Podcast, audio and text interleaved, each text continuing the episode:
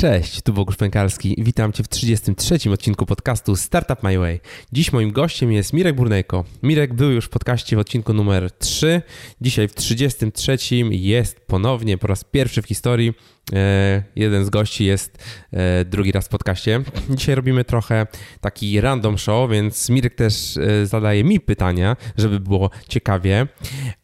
Rozmawiamy o, o tym na przykład, dlaczego Mirek ostatnio zmienił swoje cele z posiadania Lamborghini Urus na Tesla, jak to jest, że Akademia zmienia się w firmę technologiczną, koncepcja stojąca za jego grupą Mazuko mówimy o TikToku, YouTubie, e, dużo, dużo skupiamy się na przyszłości edukacji, na tym, co można zrobić i jaki jaką rolę będzie miał w tym e, procesie Mirek.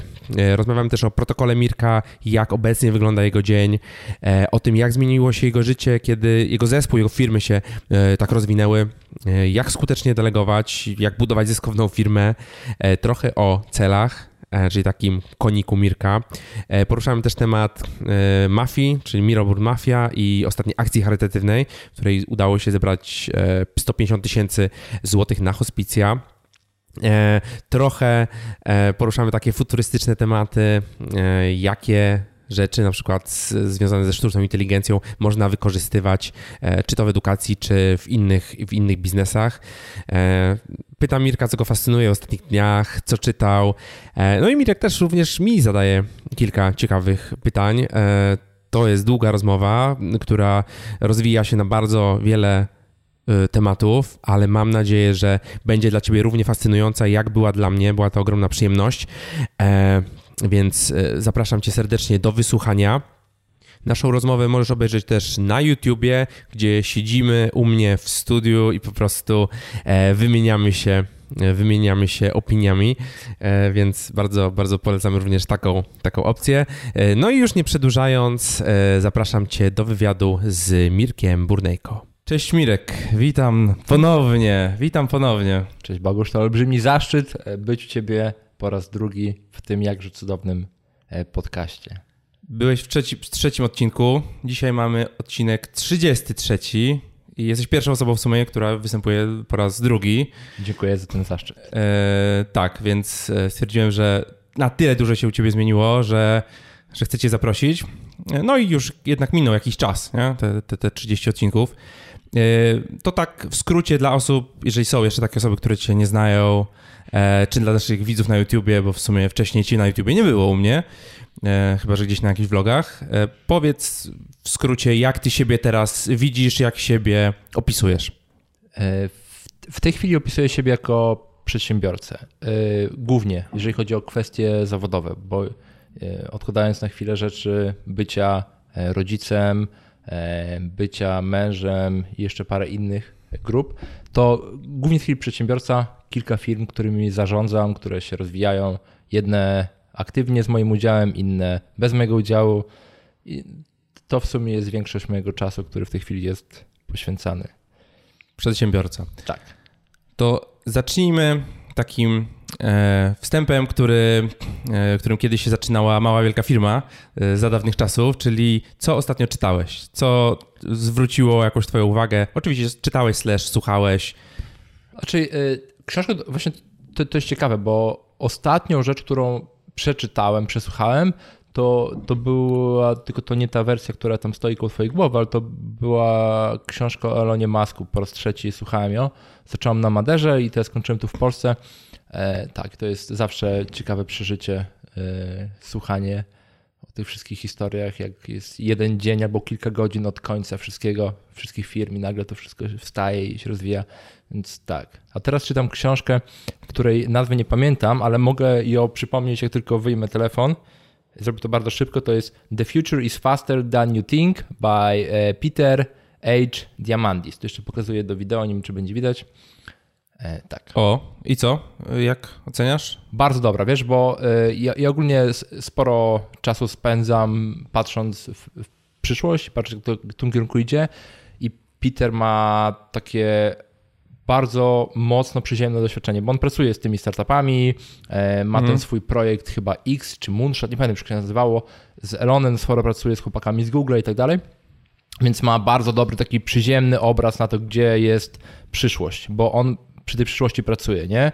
Jak na przykład e, e, sztuczna inteligencja, awatar, która tworzy Tonego Robinsa, który stoi przy tobie i pomaga ci przechodzić przez, załóżmy, twoje życie, O, nie? ciekawe w sumie. I, I też on ma swój awatar taki, który jest, wiesz, i y, tak jak jest to słynne powiedzenie, że przyszłość jest już teraz, tylko nie jest równo rozdystrybuowana, więc on pracuje bardzo dużo z tymi przedsiębiorcami, którzy są tam, gdzie my będziemy za 10-20 lat.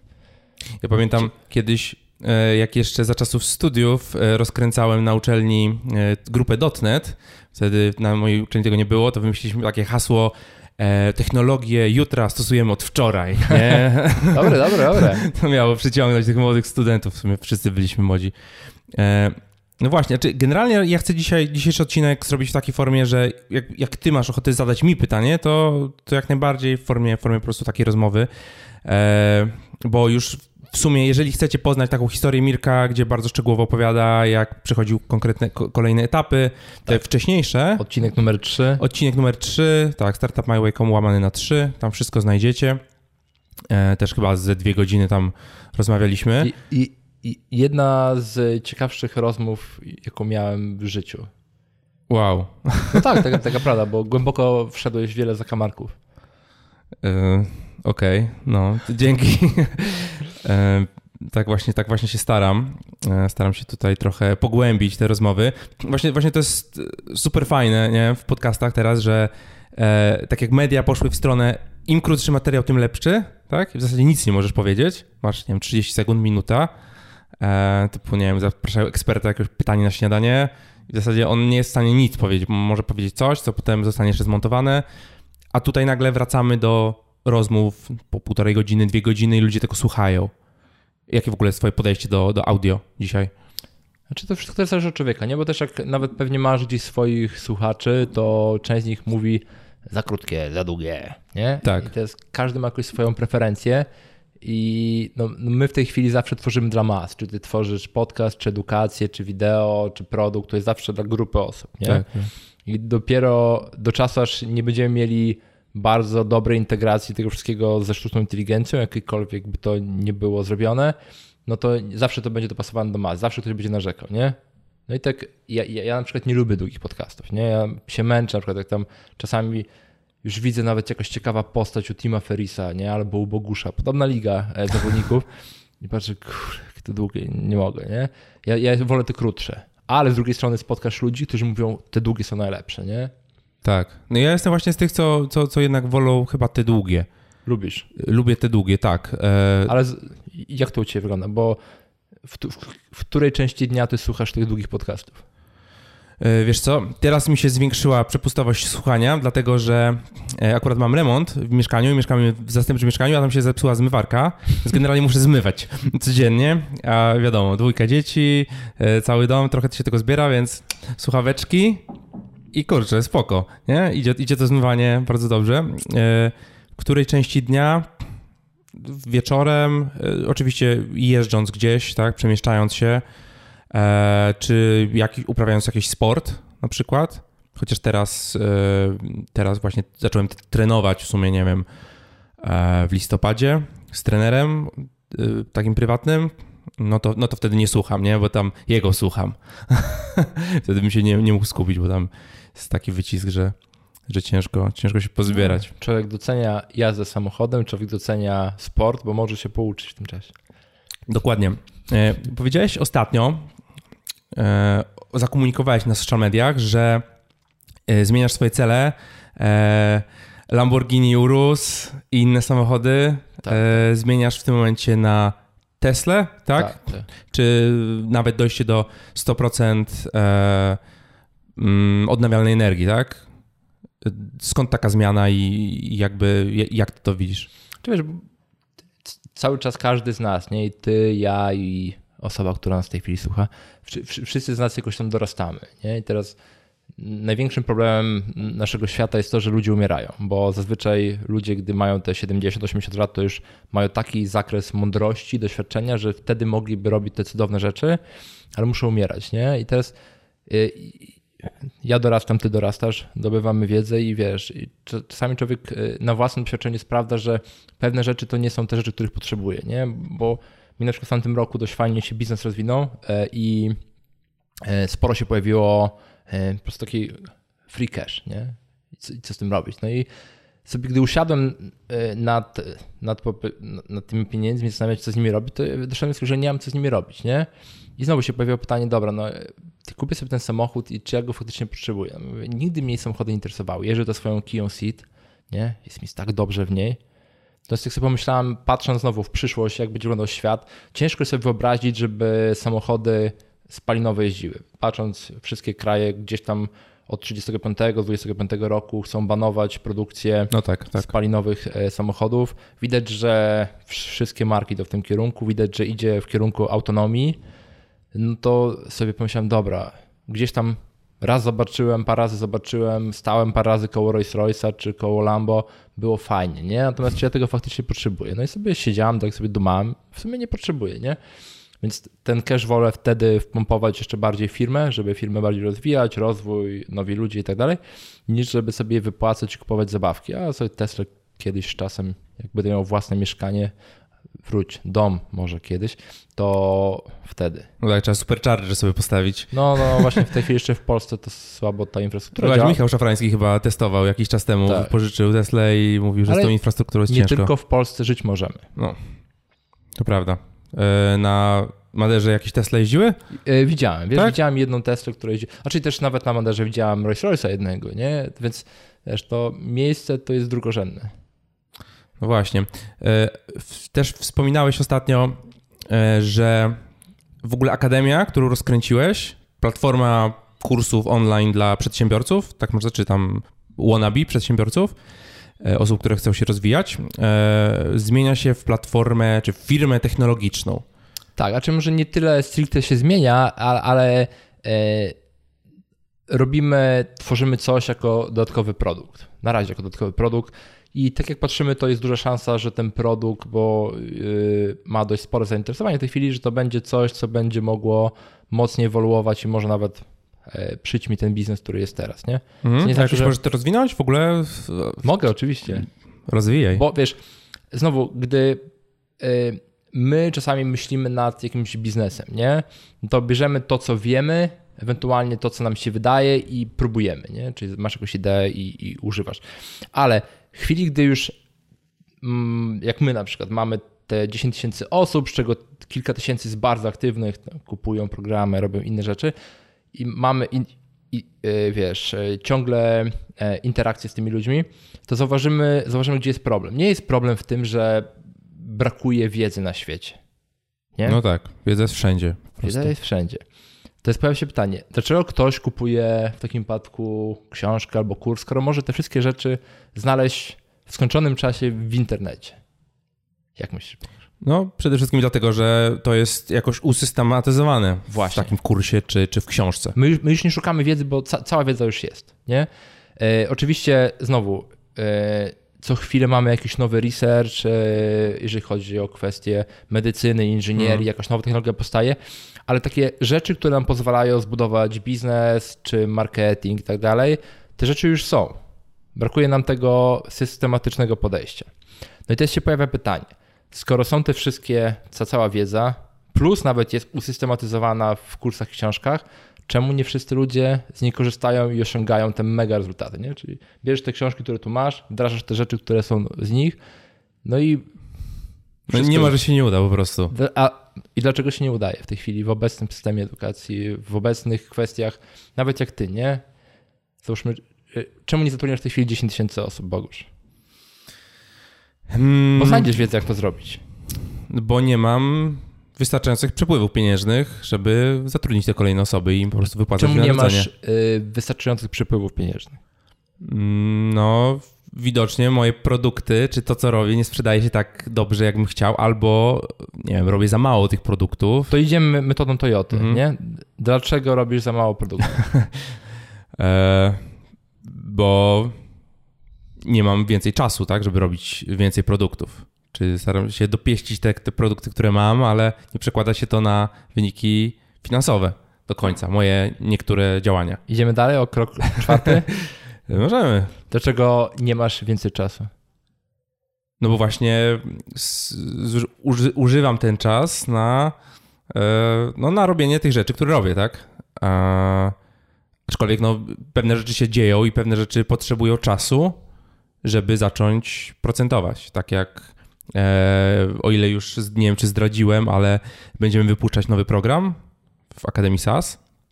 Jeszcze nie wiem, jak się będzie dokładnie nazywał, ale to będzie bardzo zaawansowany program e, związany z budowaniem globalnego biznesu, Mhm. globalnego, e, globalnych startupów. No i to potrzebuje czasu, tak? Bo musimy porozmawiać z ludźmi, czego oni potrzebują, musimy zacząć nagrywać materiały, się zorganizować, wypuścić to, tak? No i wtedy, wtedy przyjdzie, przyjdzie nowy, nowy cashflow i będzie można dalej działać, nie? Więc to też jest kwestia takiego procesu, że ciężko wszystko naraz zrobić. Jasne. Y, To u Ciebie troszeczkę skręciło przy trzecim i czwartym pytaniu, ale u większości osób wychodzi to do takiego miejsca, że po prostu nie wiedzą, jak coś zrobić.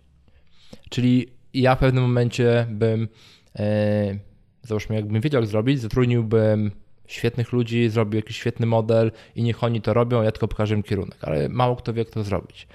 I teraz nieważne jaki mamy, jesteśmy na etapie w życiu, to zawsze gdzieś, gdzie chcemy dojść, y, gdziekolwiek. Nawet jak chcemy gdzieś dojść, musimy się nauczyć chodzić, musimy się nauczyć matematyki, polskiego, języka angielskiego, marketingu, sprzedaży, etc. I wszystko, cała wiedza jest. Tak. Więc dlaczego to się nie łączy? Y, No i doszliśmy do takiego wniosku, bazując na pracy z, y, z naszymi klientami, prostu testując tą ideę, że każdy z nas ma troszeczkę inną potrzebę do tego, jak tą wiedzę chce przyswoić, a nasz obecny system nauczania, nie tylko szkoły podstawowe, średnie, wyższe, ale też książki, kursy, one są tworzone la mas. Czyli jak ty robisz swoją akademię, No tak. robisz ją la mas. Nie robisz dla każdej pojedynczej osoby, która ma inny punkt starta, startu, inny punkt mety. Każdy ma inną potrzebę. No robię to dla pewnej niszy, tak? Dla, dla pewnej niszy. Dla grupy. No dla pewnej samo grupy, jak- ale nie dla, nie dla mas, nie? To nie rozumiem. jest to, że program Tak- odchudzania dla każdego. Tak samo dobry nauczyciel w szkole, bo ja dawniej miałem bardzo negatywne zdania a propos systemu edukacji, teraz mam bardzo pozytywne, mi się zmienił przez parę lat, nie? Bo jeżeli mamy klasę z dobrym nauczycielem, on zadba o każdego e, ucznia w swojej klasie. Wie, jaka ta osoba się zachowuje, wie, jak dla niej pomóc wiedzę, przekazać inna osoba, inny nauczyciel, będzie gadał do wszystkich jak do ściany. I jest kwestia jest tego, że jeżeli chcemy, żeby szybciej ludzie przyswajali wiedzę, e, szybciej uczyli się dowol, dowolnej rzeczy. e, Matematyki, medycyny, chemii, inżynierii, programowania, to wiedza musi być dopasowana co do osoby. Czy nie może być sytuacji, gdzie ty masz, jak u nas, szkołę sprzedaży, szkołę marketingu, Mhm, mhm. tylko powinno być na zasadzie dzień dobry, nazywam się Bogusz i dla ciebie Bogusz, bazując na twoich preferencjach i na tym, gdzie chcesz dojść, dzisiaj robisz tą lekcję. O tym dokładnie. W pierwszej wersji, bo tak naprawdę e, lekcje powinny być dopasowane do ciebie, a to jeszcze nie ten e, poziom rozwoju technologii. Ale każda lekcja powinna być ciebie dopasowana dzisiaj ta, jutro ta. Żadna osoba nie powinna przychodzić lekcji materiałów w taki sam sposób. Bo każdy jest troszeczkę inny. Inne geny, inne przyzwyczajenia, inne warunki, e, inne sposoby motywacji. Jedni wewnętrzne, zewnętrzne, finansowe, niefinansowe. I to powinno być dostosowane do ciebie. Więc e, budujemy właśnie to. Jak, jak w ogóle zacząć? Nie? Jak do tego podejść? Do czego? Do tego typu edukacji, do tego typu zmiany. A czy właśnie to, to jest najpiękniejsze w tym, co robimy, że tutaj nie trzeba robić żadnej zmiany. Bo gdy sobie, załóżmy, ustawisz w głowie taki cel, żeby zrewolucjonizować system edukacji, no to jakie masz opcje? Polityka, coś. Tu po prostu chcesz dodać coś, dodać coś do obecnego modelu działania, jak u nas Akademia, Mhm. gdzie mamy tam te już tysiące lekcji, ty po prostu będzie w stanie ci mówić, słuchaj, dzisiaj Bogusz, dzisiaj czas na lekcję numer dwa, bo, bo jesteś tu, idziesz tam. I teraz mówię o tym, dlaczego to zadziała, bo my też zatrudniliśmy Wojtka, który jest Customer Success Managerem. Jego główną rolą jest to, żeby się kontaktować z klientami, sprawdzać, gdzie jesteś, dokąd idziesz i jak ci możemy pomóc. Dokładnie. I on to robi w skali 1 do 1, ale to działa, bo wi- wiele osób już, które były, dostały niego wiadomość, no dobra, to zrobię to, nie? I no, o, fajnie poszło, nie? To jest kwestia, jak możemy to przenieść na troszeczkę większą skalę. To Czyli- tak w dużym skrócie. Wojtek do, dociska ludzi, żeby po prostu robili robotę. Tych co trzeba, bo, bo nie wszyscy potrzebują dociśnięcia. Niektórzy wszystko odznaczają, przychodzą wszystko szybko materiały, inni nie. No tak. E, czyli wydaje mi się, że w takiej pierwszej wersji to może działać tak, że po prostu bierzemy grupę ludzi i próbujemy ręcznie dopasować im te lekcje. Gdzie chcesz dojść? Jakaś taka, nie wiem, ankieta, badanie yy, i dobra, to teraz tą lekcję, tą lekcję, tą lekcję, nie? Właśnie Planujecie to, coś takiego? Znaczy nie tyle planujemy, ale właśnie w tej chwili to robimy. Już, tak? I już są Już. osoby, które gdzieś dostają wytyczne, rób to, rób to, rób to. Yy, tak, tylko że część, bo to jest też yy, najtrudniejsze w tym elemencie, że nie tyle musimy zawsze pobrać informacje od ludzi, ale też musimy my pewne rzeczy założyć a propos tej całej sytuacji, tego procesu działającego. Bo w tej chwili jeszcze nie mamy tak jak yy, DeepMind, że to jest problem, znajdź rozwiązanie. No nie, musimy No pewne tak. założenia zrobić. I, I w tej chwili na bazie naszej historii robimy założenia, ale też częściowo rozmawiamy. No właśnie, czyli będziecie jednak tutaj próbowali coś zdziałać z tą słynną sztuczną inteligencją. Eee, Tak, tak. A czy na razie sztuczna inteligencja polega na tym, że siedzę ja i siedzę Wojtek, e, a to, to tak zawsze działa, nie? Gdy zobaczymy sobie e, początki e, słynnej dużej aplikacji Uber, gdzie Travis dzwonił, hej, chcesz jechać? Chcę. Hej, masz samochód? Mam. No to połączmy. I tak powstał Uber, który teraz Tak. tam a, sztuczna inteligencja, helikoptery, dziwne inne rzeczy. Więc y, robimy mały krok, patrzymy, ale w tle oczywiście ja, ja w tej chwili przychodzę serię konsultacji z ekspertami od głosu, od sztucznej inteligencji i tak dalej. Plus jestem w trakcie zatrudniania CTO do firmy. No i tyle. no właśnie. E, Okej, dobra, to jeszcze może do edukacji gdzieś tam wrócimy za, za chwilkę. O, Eee, nie, no na pewno, na pewno wrócimy, myślę, do tego jeszcze. E, Chciałem cię zapytać trochę o koncepcję stojącą za grupą Mazuko. o tak? to jest ciekawy temat. tak zwana, powiedziałeś coś takiego kiedyś jak maszyna cashflowowa, Mhm. e, jakaś, e, no okej, może, może dam tobie, dam tobie e, powiedzieć, jaka koncepcja stoi za tym, że nagle budujecie e, firmę, która ma udziały w innych firmach, ja, jak to mniej więcej e, się przedstawia, po co to jest i... Znaczy, y, y, y, pierwsza firma w ogóle, jaką zbudowałem, to było, by- było chmurowisko, nie? jako spółka. E, po 14 czy tam 15 miesiącach opuściłem firmę i zostałem tylko współwłaścicielem. Ale im więcej człowiek w biznesie, to pojawia się wiele możliwości. Teraz jest opcja, że ty możesz być współwłaścicielem, bo operacyjnie nie mam czasu stricte działać, ale mogę być współwłaścicielem jako ja, Mirek. Ale doszliśmy do wniosku, że kurczę, ten model e, przy tym pomyśle, jaki my mamy, żeby tych firm było więcej, się mało skaluje. Więc postanowiliśmy po prostu zło- zro- zrobić twór, spółkę, to się nazywa Mazuko, Mazuko Spółka ZO, e, która jest współwłaścicielem spółek. W tej chwili są dwie. Jest Chmurowisko i jest Mazuko Finance, e, firma księgowa, finansowa.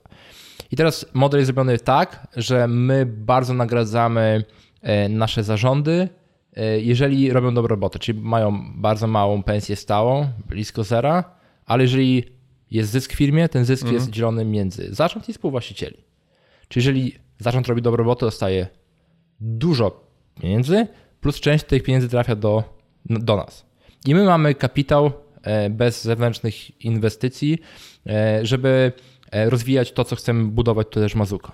Bo oprócz tego, że są spółki takie podrzędne, które wspomniane, ale pada deszcz, to, e, to jeszcze my z Damianem cały czas też tu pracujemy nad pewnym problemem e, w firmie i te finanse są potrzebne, żeby znowu zatrudniać ludzi i żeby robić to, co chcemy robić, bo udało nam się jakoś tam ułożyć dobry model biznesowy do naszego celu i będziemy też nad tym pracować. Mazuko, czyli Mazuko też będzie się rozwijało o zespół, pewnie nawet już pierwsza rekrutacja w tym miesiącu. E, mówisz, że jest chmurowisko i Mazuko Finance. Tak. Akademia nie jest pod Mazuko? Nie, nie, a A Akademia jest... Mazuko Health? Yy, Mazuko Health to yy, nie ma dedykowanej spółki, to jest, Okej. to jest pewien brand, który ma robić coś. A to jest część Mazuko. Okej, okej. Yy, Akademia nie jest, bo Akademia, nie wiem czy masz tu książkę i Felix Denis, masz tego książkę? Eee, How to get rich? Eee, nie mam. On tam powiedział, tego, ja bardzo lubię tę książkę, bo tam mam nawet pewne zapisy z tej książki w swoich umowach tak, spółek, Tak, mówiłeś. ale... Mam e, na Audible. Gdzieś tu Ale też e, jestem wielkim fanem, żeby na pewnym etapie przedsiębiorca miał coś swojego, coś, co jest taką reprezentacją jego. Dla mnie jest to akademia, ale też tutaj sobie spokojnie to się rozwija, mamy zasoby, rozwijamy, ale też e, nie stoję przed tym, żeby robić różne inicjatywy z innymi osobami. Teraz Mazuko jest, mamy po 50% udziału w zamianę, mhm. Akademia jest w 100% moja.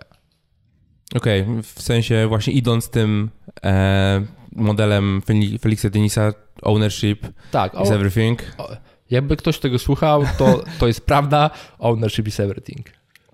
No właśnie, a z kolei e, moi ostatni goście, każdy, każdy tutaj mocno naciskał na to, żeby e, jednak budować ten zespół w formie takiej, że, że masz tych partnerów, e, na przykład dwóch czy trzech, nie? Dwóch czy trzech founderów, e, dzielicie się tymi udziałami, plus jeszcze dzielicie się z inwestorem, czyli, czy, czy nie? To, to, to nie jest ten model u ciebie. Znaczy, znowu, e, ja nie mam nic przeciwko temu modelowi, i tak jak, jak e, wspomniane Mazuko. Mazuko jest duża szansa, że na którymś etapie będzie szukało jeszcze większego finansowania z zewnątrz, e, jak coś się wydarzy.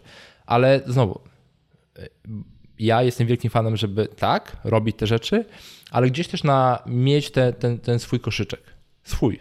Taki własny, że nawet jakby tam się paliło, waliło, to jest własny koszyczek, który cię zabezpiecza. Bo teraz, mhm. gdy masz taki koszyczek, znowu wracamy do poduszki finansowej. Poduszka finansowa w biznesie, ten biznes, to tutaj możesz o wiele agresywniej działać. Testować nowe idee biznesowe, lecieć praktycznie do masz 100 tysięcy, 100 tysięcy wydaje na daną rzecz, patrzę jak to zadziała. Mocniejsze ryzyko. Bo jak nie masz tego, to tu myślisz bardziej ostrożnie. I, i to tylko dlatego to, to stosuję. Nie mam nic przeciwko temu, żeby mieć wielu współwłaścicieli.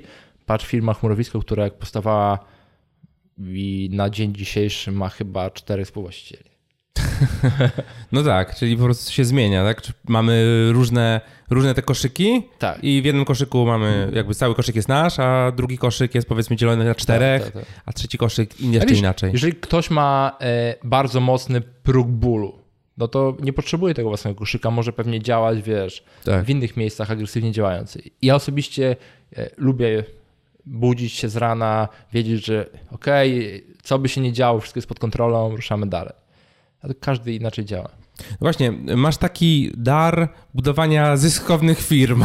Tak. Takie słowo klucz, tak? Teraz tak, tak. też. E, jak to się robi, nie? Postawiłeś to chmurowisko, bo wiesz, ludzie budują firmy ledwo te film przędą przez lata, w ogóle słabo, słabo to wszystko idzie, a ty tutaj stawiasz jedną firmę, drugą firmę znaczy, i bo, naprawdę jest dużo tych pieniędzy, nie? Znaczy, to, to są dwa proste elementy, wiesz? Pierwsze moim zdaniem, którym nik, nikomu się nie chce robić, to jest proces. Nawet jak dzisiaj e, zatrudniłeś, e, wczoraj zatrudniłem e, Bartka, dzisiaj mi tam pomagał troszeczkę sprzedaży nowej rzeczy i my od razu siedzieliśmy, myśleliśmy procesowo, czyli słuchaj, otwieramy CRM-a, pierwszy mail wysłany, dobra, to ten mail wysyłamy do 50 osób, zobaczymy jak zadziała świat. Jedna osoba odpisała, dobra, lecimy z drugim krokiem procesu. Nie, układamy procesowy. To jest, jeżeli masz proces, to bardzo ciężko ci jest yy, popełnić błąd. Bo jeżeli masz sprzedaż, yy, weźmy proces sprzedażowy, masz taki sprzedażowy, finansowy, produkcyjny proces. Jeżeli masz osobę na początku swojego procesu sprzedaży mhm, no. i musisz do nich napisać maila, i potem jak odpiszą, to masz napisać drugiego. I potem jak odpiszą, to masz wysłać im ofertę. To widzisz w pewnym momencie, że dobra, tu zrobiłem 20, tutaj 19, tu 2. Więc tutaj jest duży przeskok. I masz na czym pracować, jak myślisz procesowo. A mało kto myśli procesowo w swoich firmach. Rzucają się, hurra, zakładamy firmę, będzie fajnie, zobaczymy, czekamy na klientów. No, no, no, nie? Ja tak zawsze buduję procesowo, w dowolnym momencie, od samego początku. I to, wiesz, pozwala, że, że zaczynasz budować, budować firmę. No i to jest ważne. Masa z nas, szczególnie osób, które mają zewnętrzne finansowanie, no to budowa pięknego produktu. Cashflow. Jak jest w firmie cashflow, wszystko inne się układa. Jak nie ma cashu, się kończy, zostaje albo bankructwo, albo zamknięcie, albo sprzedaż, albo nie wiem, cokolwiek innego. Smutny los. Tak. Akurat mam e, w miejscu, gdzie pracuję, obok jest taki radca prawny, który opowiadał o takiej sytuacji, gdzie było dwóch wspólników, pieniądze szły bardzo słabo, jeden skoczył z budynku, drugi został bez niczego. I są różne historie.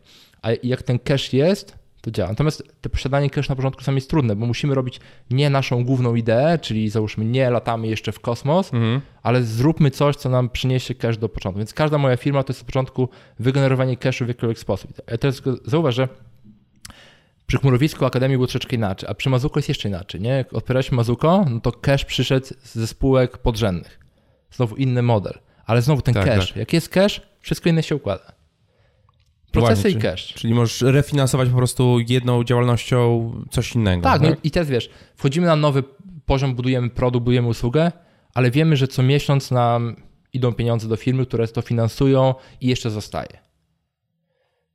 No tak. E, Okej, okay, to możesz mi powiedzieć, powiedzmy, ja w tym momencie mam bolączkę taką, że po prostu mam za mało klientów, e, czyli tych agencji ubezpieczeniowych, czy agentów ubezpieczeniowych w moim produkcie, tak? Ci, co są, są albo zadowoleni, albo bardzo zadowoleni.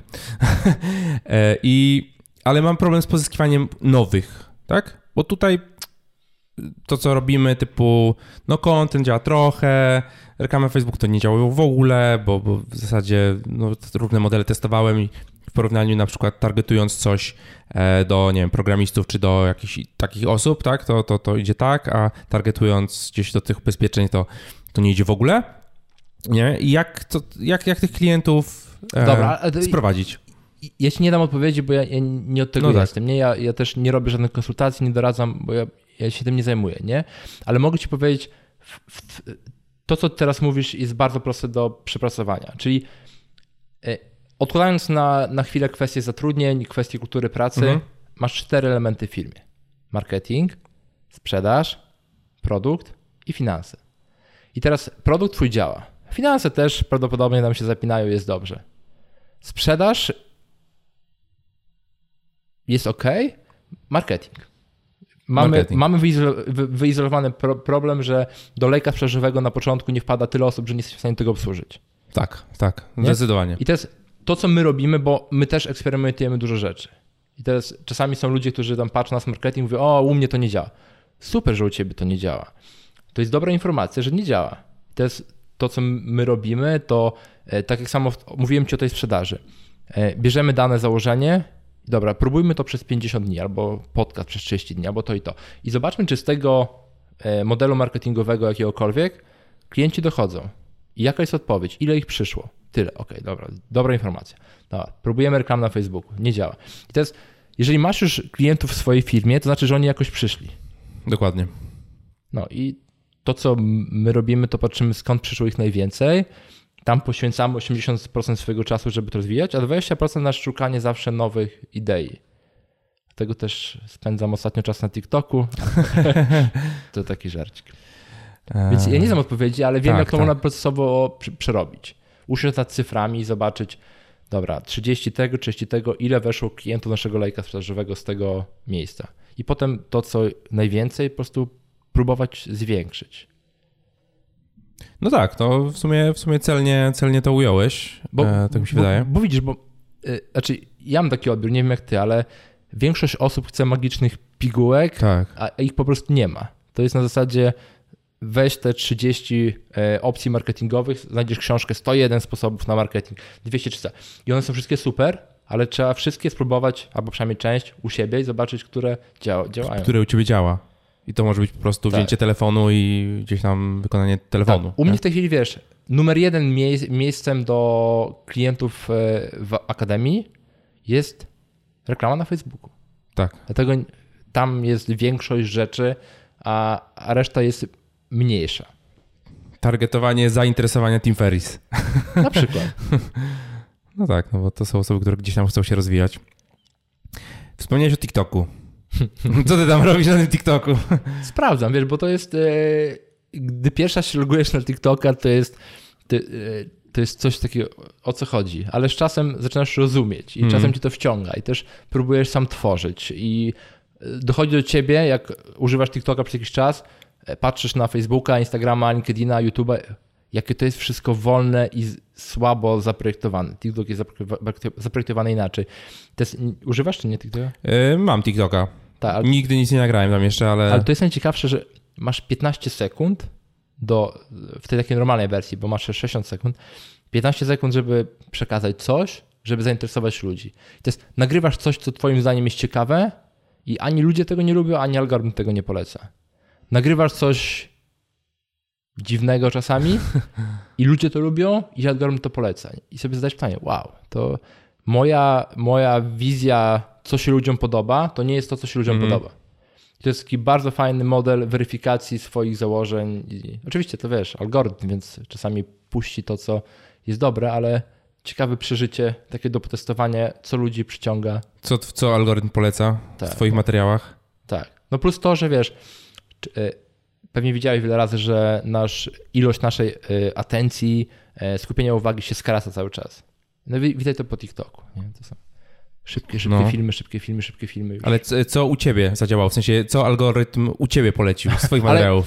Moje są może złym Żonglerka? przykładem, tak, bo, bo ja nie robię nic biznesowego. No No tak, TikTok tak. nie jest narzędziem biznesowym, po prostu robię różne rzeczy, żeby patrzeć, co zadziała, co, ale też się fajnie przy tym bawię. Więc jest parę filmów, które tam skoczyły w 250 tysięcy wyświetleń. No to jest szok jakiś, nie? Wrzucasz filmik i 250 tysięcy wyświetleń. Tak, a, a też trzeba zauważyć, że też inne wyświetlenia, bo na YouTubie ktoś włącza i ogląda, a tutaj wiesz, na zasadzie masz pyk, pyk, nowe, nie? Więc wyświetlenie to Mhm. nie jest te same wyświetlenie, Okej. co, co na YouTubie. Nie wiadomo ile, ile sekund tam. To widzisz e, w statystykach, ale Aha, mówię widzisz, znowu, że- że e, czas konsumpcji treści przez użytkownika jest o wiele szybszy, nie? Czyli szybciej obejrzysz 20 wideo na TikToku niż 20 wideo na YouTubie albo 20 innych rzeczy w Mhm. innym miejscu. Więc ta liczba dużo nie znaczy, ale tak z samej perspektywy siebie jest interesująca. Właśnie zauważyłem, że mocno teraz modyfikujesz te, testujesz różne rzeczy, jeżeli chodzi o wideo. E, na przykład na twoim nowym kanale, nowym, no starym kanale na YouTube, ale no, na trochę innych treściach, bardziej hmm, powiedzmy humorystycznych, nie? E, jak, jak, jaka koncepcja za tym stoi? Jak, jak wygląda twoja strategia? Dokładnie tak samo, jak rozmawialiśmy przy y, kwestii marketingu. Cały czas te poświęcamy 20%, żeby szukać nowych rzeczy. I teraz jest duża szansa, że te rzeczy, które testujemy, czyli YouTube Akademia, czyli Podcast Akademia i innego rodzaju elementy, które codziennie wychodzą, jakieś nowe pomysły, to się okaże, że to jest nasz numer jeden miejsce. Nie? Wtedy reklamy na Facebooku nie będą potrzebne, będziemy mogli się skupić w innym miejscu. I, I to jest poszukiwanie. Ja nie wiem, co się z tym stanie, ale załóżmy za e, 30 odcinków, które zrobimy, będziemy mogli usiąść i zobaczyć, czy to nam się opłaca robić. Jeżeli tak, jest zainteresowanie, e, są z tego różnego rodzaju kwestie biznesowe, a tym bardziej klienci, to wiesz, to jest rzecz, którą można dalej robić. Eksperyment. Czyli eksperymentujemy. Tak, z formą, i- z treścią, z kanałem. Jak wpadłeś na to? Bo nie, nie oglądałem tego odcinka jeszcze, kawałek tylko włączyłem, co oceniasz ludzi z Shark Tanka. A y, to wiesz co, bo y, oglądałem kiedyś, y, jakoś wpadło mi. E, Takiego gościa, co ocenia jakieś finansowe te? nie, może? Nie, nie, nie, oglądałem, wiesz co, jest, taki, e, jest taka marka, się nazywa GQ. Aha. I GQ ma na YouTubie taką serię, gdzie załóżmy siada Joko, bo oglądałem właśnie z Joko i on ocenia załóżmy filmy wojenne i wiesz. Aha. E, I tam oczywiście, jak ktoś nie zna Joko, to jest e, człowiek, e, którego nie budzi budzik, tylko Joko budzi budzik, żeby go obudził. I Joko ocenia te filmy i mówi, jak to jest naprawdę, jak jest w filmach. I to była taka fajna koncepcja, w zasadzie, że patrzysz na coś i tak troszeczkę oceniasz. I pomyśleliśmy, dobra, spróbujmy to tutaj. Jest ten Dragon's Den, który uwielbiam, jest Shark Tank, który uwielbiam i dobra, spróbujmy, zobaczymy, jak to wyjdzie. Ale to jest w eksperyment, nie? Tak, ale jest dokładnie, ja nawet oglądałem kilka odcinków, jest taki gość, powiedzmy taki doradca finansowy y, amerykański i on ogląda e, jest taki jakiś program, w którym ludzie mówią na co wydają pieniądze, ile zarabiają i on potem ocenia go to. kojarzy, to jest taki koleś od nieruchomości. Taki młody, mło- młody gość. Tak, tak, tak, tak, tak. I tam oglądałem jakiś jeden odcinek i tam mu jakoś mega zażarło po prostu. Tak to mało to osób oglądało, znaczy mało, no powiedzmy, nie wiem, 50 tysięcy, nie? Mało. A na jednym po prostu mi strzeliło na wiesz, 500 tysięcy czy ileś. E, ale to było ciekawe, nie? Tak, ale lubimy coś takiego. O to chodzi i żeby też szukając tego kanału, nie tylko mieć te swoją e, przykłady merytoryczne, że no, dzień dobry, witamy dzisiaj w 30, tylko też teraz świat patrząc na to, jak działa TikTok, Instagram, YouTube, telewizja, potrzebuje tej cały czas rozrywki. Mhm. Teraz kwestią chyba najtrudniejszą dla wszystkich przedsiębiorców jest to, żeby łączyć rozrywkę z merytoryką i przy okazji, żeby to nam pomogło naszemu biznesowi. Bo już te czasy, gdzie robisz e, wielką merytorykę, ale bardzo nudno, to widać, nie? Włączysz, załóżmy, jakiś tam kanał na YouTube, gdzie jest ekstremalnie świetny temat, gdzie Peter Attia mówi o długowieczności, to ma tam, wiem, kilka tysięcy wyświetleń, gdzie to jest temat, który powinno zobaczyć przynajmniej 50 milionów ludzi. Ale mówi to w sposób taki nudny, że no nie dziwię się, że, że YouTube tego nie poleca i nikt tego nie poleca. Więc musimy szukać Tak. cały czas nowych dróg e, żeby to było przyjemne, czasami humorystyczne, czasami może smutne, czasami, żeby to były emocje. Żeby te emocje, jednak te emocje przyciągają. Nie? Oczywiście. Tak, I, pa- i, patrząc- I ciebie, i mnie. Tak, tak. Patrząc na to właśnie jak popularność tych filmików, że ktoś kogoś ocenia, nie? Y, Czy tam Joko ocenia filmy wojenne, czy jakiś doradca ocenia jakieś, że gość wydał tyle i tyle, nie wiem, na fryzurę dla psa, tak, a nic, nic nie zarabia i w ogóle Tak, nie no, ma no, kasy. i- no i my tu dodaliśmy pewien element, czyli na przykład pokazujemy, jak w naszym e, odbiorze, co powinno być lepszym rozwiązaniem. Czyli w tym wypadku nie na zasadzie, co my sądzimy nawet, ale na zasadzie, słuchajcie, chcesz budować ideę, jest jedna książka, One Simple Idea, tam jest proces opisany A do Z. Masz pomysł na produkt, nie buduj firmy, idź do olbrzymiej firmy, sprzedaj jej ideę, patent, etc. i masz więcej hajsu i nic nie robisz, leżysz sobie. I to, to jest w książce takiej zawarty cały proces od A do Z.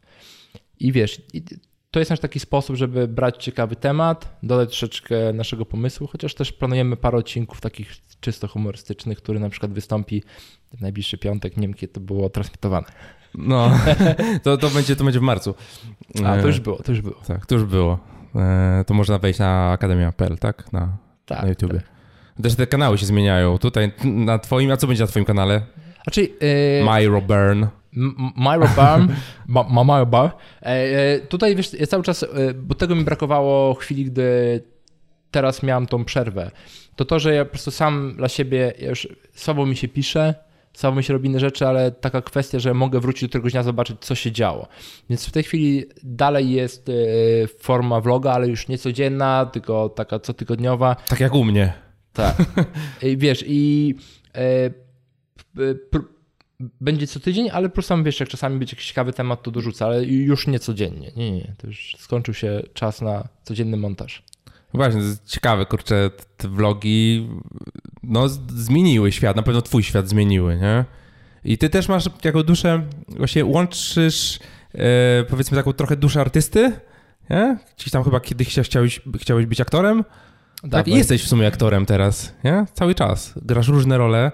No raczej ja, chyba no, naj, najbardziej e, gram to w tym kanale Akademia, gdzie tam wcieram się czasami w jakąś e, rolę, ale vlog i codzienność to jest e, to samo. Tam nie ma za bardzo jakiegoś uda, udawania większego. No, powiem ci, że... Może nie przeklinam na vlogu, a w życiu przeklinam. To tam może. Ale y, no nie, no dodajesz takie elementy. Ja oglądałem wiele od twoich odcinków. E, dodajesz takie, takie elementy, które po prostu są ciekawe dla widza, nie? Ale Typu widzisz, a- siedzisz na plaży, nie? I biegniesz do kamery, pokazujesz jakiś, o, mam taki cel, nie? Jakieś stare odcinki. Tak, ale to znowu jest kwestia uatrakcyjnienia, a nie stricte grania do kamery. Tak, okej, no ja mówię granie w kontekście właśnie wymyślania różnych Tak, tak, tak. scen- scenariuszy, nie? Zmieniania scenerii i tak dalej. Nie, nie to, że udajesz kogoś, Tak, kim tak. nie jesteś de facto. E, no właśnie, i, i, i czy są, są takie rzeczy, które kiedyś e, wierzyłeś, że, że tak jest, nie? I w ostatnich czasach to się w ogóle, w ogóle zmieniło. Czy masz jakieś takie rzeczy, gdzie wierzyłeś w coś, a teraz zupełnie masz odmienne zdanie? Ale to dużo jest takich rzeczy, wiesz, i, i na, na kwestii biznesowej i prywatnej e, e, jest dużo. I na, nawet dam ci przykład ze swojego życia takiego prywatnego w tej chwili. Okej. Czyli tylko znowu, wie- wierzenie jest powiązane z tym, że masz jakiś, masz jakąś historię. Czyli jeżeli e, są ludzie, którzy wiedzą, wierzą w płaską ziemię, e, pozdrawiamy, jeżeli ktoś nas ogląda i słucha, e, to oni mają jakąś historię, czyli albo im brakowało nauki w pewnym momencie, albo... Albo wiedzą coś więcej niż my. Albo wiedzą. co- Okej, dobra.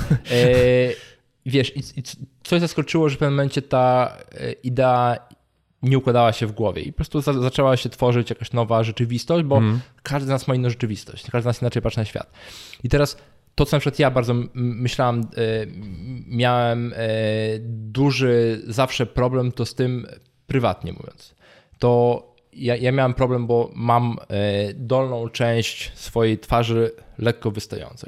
Przez, przez to miałem wiele problemów, jeżeli chodzi o, o swoje powiedzmy e, kontakty z różnymi ludźmi i tak dalej. W pewnym momencie to mocno zaakceptowałem i też miałem taką postawę obronną.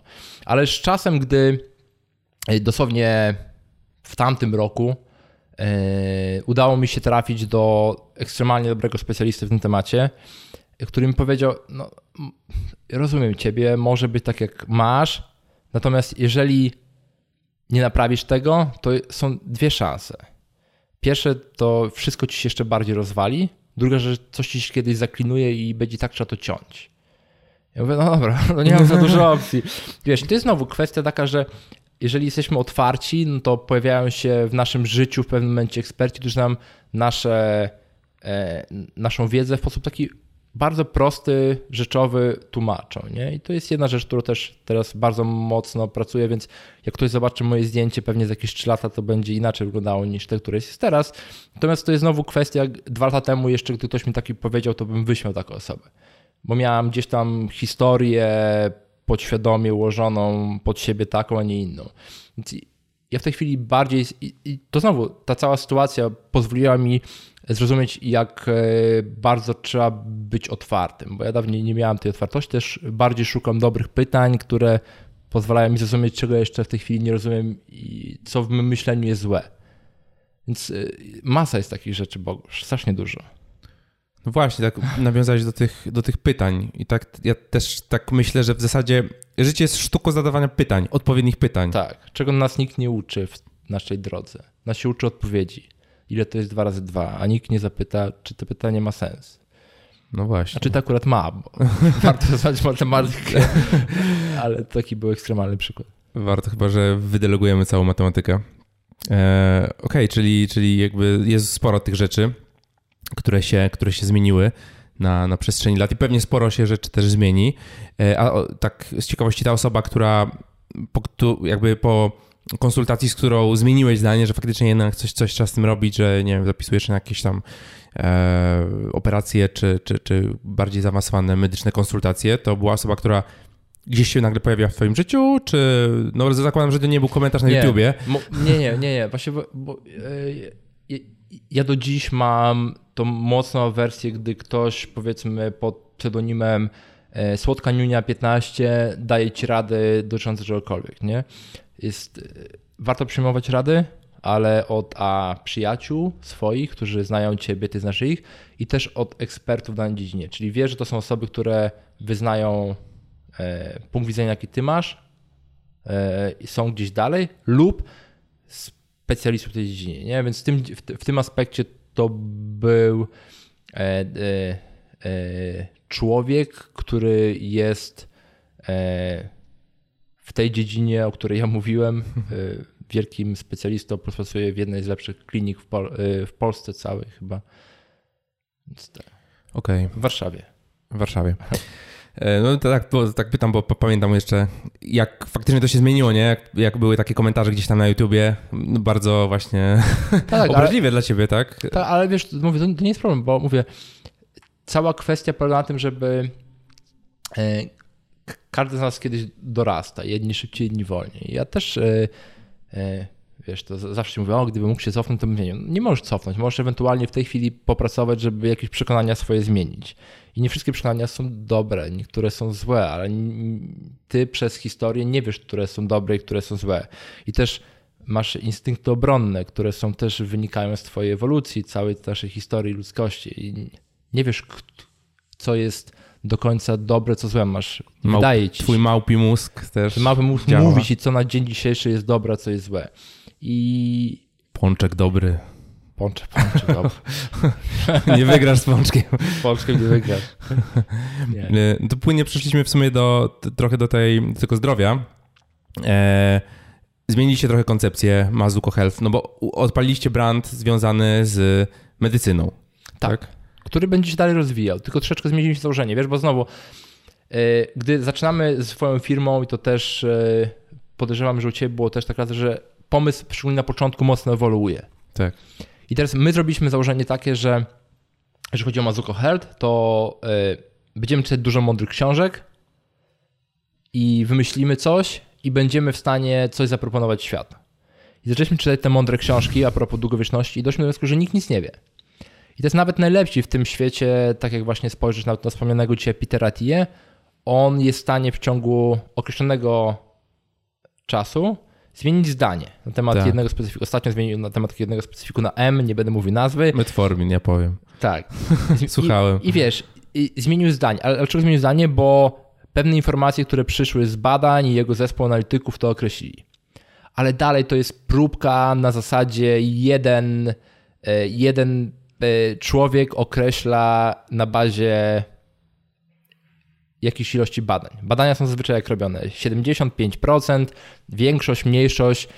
I my na dzień dzisiejszy próbujemy znaleźć pomysł na długowieczność bazując na e, wielkiej grupie osób, czyli e, jak największej grupie Tak, badanych, Populacji tak zwanej jakiejś tam. mając bardzo mało wiedzy, jak nasz, nasze ciało działa. Co chwilę można przejść badania w zasadzie, że o, tutaj znaleźliśmy coś, co jeżeli tutaj między naszymi e, połączeniami mózgowymi coś tu się wydziela, to wiesz, ja, ja, ja w ogóle tego nie rozumiem, żeby nie było, nie? Tak, tak. Staram się zrozumieć, a to jest kosmos. I my jeszcze bardzo mało wiedzy, mamy wiedzy. I doszliśmy do wniosku z zamianem, że nie idźmy tą drogą, bo my nigdzie nie zejdziemy. Szczególnie, że wiesz, możemy sobie zbudować zespół lekarzy, ale to nie jest dla nas droga. Doszliśmy do wniosku, że zaatakujemy problem z innej strony. Nie? Okej. Pytanie, co możemy zrobić my? No, po pierwsze, żeby ten problem rozwiązać, trzeba mieć yy, z naszego punktu widzenia dwie rzeczy. Dane i trzeba mieć coś, co będzie w stanie na tych danych pracować. I człowiek, moim zdaniem, na tym nie popracuje za długo. Tutaj widzimy, jak na przykład e, IBM z Watsonem i inne firmy budują kawałki sztucznej inteligencji, które to rozwiązują. Nie? Tak. I teraz to, co my pomyśleliśmy, że no, my też nie będziemy tego budować, bo my jesteśmy, nas jest dwóch. Mamy ograniczony kapitał, nie mamy tyle kapitału co IBM, Google i tak dalej. Więc pomyśleliśmy, co my możemy zrobić, bazując na tym, co my umiemy w tej chwili, żeby więcej osób, na przykład w Polsce albo na świecie, nad tym pracowało. I wymyśliliśmy sposób, tego ci jeszcze nie powiem, ale wymyśliliśmy sposób, jak to zrobić Powiedz. ale też wymyśliliśmy sposób, jak, e, jak e, nakłonić więcej ludzi, żeby zbierali dane o sobie dla siebie. Nie dla nas. My nie chcemy tych danych, żeby oni dla siebie te dane zbierali, żeby w razie czego mogli mieć informacje. Więc yy, Mazuko Health nie będziemy budować żadnych klinik, bo to jest bez sensu na naszym obecnym stanie wiedzy. A, i czyli w ogóle to, to, to, to, o czym myśleliście wcześniej, czyli budowa kliniki takiej diagnostycznej, w tym Nie, momencie... Doszliśmy do wniosku, że nie jesteśmy w stanie tego zrobić, cokolwiek by to miało pomóc światu. Możemy to Mhm. zrobić dla siebie, jako zabawkę, e, dodać tam jakieś parę biohacking rzeczy, ale to nic wielkiego nie zmieni. E, Mazuko Health będzie jeden kurs, ale też uważaj. Mhm. Żeby go kupić, będzie trzeba zrobić to samo co w tamtym roku, czyli przelać pieniądze na hospicje dla dzieci, czyli my sobie tutaj e, nie bierzemy finansów na to, ale też e, to cała idea, że pieniądze nie idą do nas, jest dla nas łatwiejsze, żeby rozmawiać z lekarzami, więc już niedługo e, będziemy nagrywali pierwsze takie mini lekcje, bo są takie bardzo małe lekcje od różnych lekarzy. Na zasadzie, dobra, jak zbadać, czy problemy z tarczycą, czy z hormonami, czy czymkolwiek innym wpływają na to, że nasze życie się skróci, się pogorszy, albo co możemy zrobić. Co zmierzyć. Nie mówimy na zasadzie rób to, pij więcej wody. To, to nie jest coś, co nas interesuje. My chcemy na zasadzie, dobra, jak takie rzeczy jak Oura Ring, nie? żeby to mądrzy ludzie powiedzieli, żeby ty badasz i widzisz zależności. Ja Tak, badam, tak. bo widzę zależności. Mało kto bada, bo nie widzi zależności. To jest kwestia, chcemy z, z, z tą wiedzą dotrzeć, a żeby, czyli z jednej strony, żeby więcej lekarzy było gdzieś tam przy nas i robić taki powiedzmy badaj siebie Netflix e, na tej zasadzie, tylko że pieniądze są wpłacane na hospicja, my nie mamy tutaj przepływu, a z drugiej strony opracowaliśmy model biznesowy, jak możemy e, działać tutaj, żeby te wspomóc rozwój sztucznej inteligencji dookoła długowieczności. A jak, jak. Zamotałem co trochę, ale tak próbowałem najprościej, jak to się da. Tak, możecie sobie cofnąć kawałek. I powtarzaj teraz. E, Jak, jak u ciebie wygląda ten proces podejmowania tego typu decyzji, nie? Czy to jest, że twój mózg procesuje, procesuje nagle bach, kurczę, to w ogóle nie, było, nie miało sensu. Stawianie tych klinik, robimy to i to. Ale jak wygląda ten proces? Bogu, zadam ci pytanie, o czym rozmawialiśmy przed nagraniem. Jak twoje wakacje minęły? Bardzo dobrze. Miałeś tam czas, żeby sobie pochodzić, pomyśleć? Miałem, tak. To jest największy problem, wiesz, że E, masa osób ma bardzo dużo informacji, bo książki, YouTube, mądrzy ludzie i tak dalej, a nie ma czasu ich przeprocesować. I teraz to, co pewnie zauważasz, że jesteś na urlopie, sobie chodzisz nagle, wow, ułożyło się nagle. Tak, nie? tak. Bo mamy nagle, nie mamy tyle zewnętrznych informacji, mamy nowe otoczenie, nasza kreatywność lepiej pracuje, nowe połączenia, jeszcze więcej śpimy i to wszystko jest potrzebne, więc yy, moim zdaniem to jest jedna z ważniejszych rzeczy, żeby może nie tyle podejmować, bo podejmowanie to jest zawsze jakiś proces, ale żeby te dobre idee się pojawiały, żeby dać sobie czas, żeby odpocząć i żeby popatrzeć na te problemy z innej perspektywy, bez tej codziennej gonitwy. Czyli więcej wyjazdów do ciepłych krajów. No, mniej, mniej bieżączki. Nie bieżączki, tak. Ja, te, ja też to widzę, że kurczę, wróciłem, teraz parę dni miałem takich, że, że musiałem trochę mniej pracować i się nagromadziło tej, tej właśnie tej bieżączki tak zwanej tak, tak. tyle, że kurczę, ja w tym momencie jeszcze nie w sumie nie zaplanowałem lutego, dzisiaj mamy luty 11. Tak. A ja jeszcze mam rzeczy jakieś, jakieś zaległe, które, które miały no, być zrobione. Widzisz powiązanie. Tak, tak, tak. Widzę powiązanie, ale też widzę to, że e, potrzebujemy czasu, żeby to wszystko, żeby nas mózg to wszystko przetrawił, skompilował, e, połączył te wszystkie rzeczy i nagle wpadamy na pomysł, kurczę, przecież to jest takie proste, trzeba to zrobić tak, tak, tak i tak. Tak. Wiesz, dlatego na przykład e, w tym roku wdrażam po raz pierwszy eksperyment kolejny, czyli, bo my dużo podróżujemy, nie? czyli byliśmy teraz miesiąc na Maderze z rodziną, Dania, Włochy, Chorwacja się szykuje, wiesz, planuję 3-4 miesiące poza stricte Warszawą. E, ale też co planuję, to co gdzieś tam poczytałem, e, jeden z najsłynniejszych przedsiębiorców, e, Bill Gates, Myślałem, że jeden z naszych znajomych. Może twój, ja, ja, Może... ja, ale Jeszcze nie. pracowałem kiedyś w Microsoftie, to, nie, to się nie liczy. Y, ja współpracowałem z Microsoftem A, to jako Microsoft rodzina, partner. No to w sumie... Jedna rodzina. No. I teraz y, Bill y, miał te swoje siedmiodniowe takie wyjazdy gdzie nie brał tak. telefonu, tak. komputeru, brał sobie książki swojej, też tu i jechał. Więc, y, Dużo coli, jak to było widać na dokumencie, tak? że ciągnie kole jedną za drugą. Nie, ale właśnie planuję tego, bo i tak y, mam zaplanowane, znaczy miałem na tamten, tylko nie ułożyło mi się na ten rok 7 dni bez komputera i bez telefonu, więc myślę sobie, żeby to połączyć, czyli wynająć sobie chatkę na 7 dni, wziąć sobie parę książek, które gdzie są, notes, długopis, ołówek, telefon zostawić, komputer zostawić, i pojechać. Zobaczymy, jak to wyjdzie. O, ciekawe. Eksperymenty, eksperymenty, eksperymenty, nie? Tylko. W sumie bardzo dużo eksperymentujesz. No, ale... Co ostatnio? Ale w, w której części? W, nie wiem, w której, w której chcesz powiedzieć.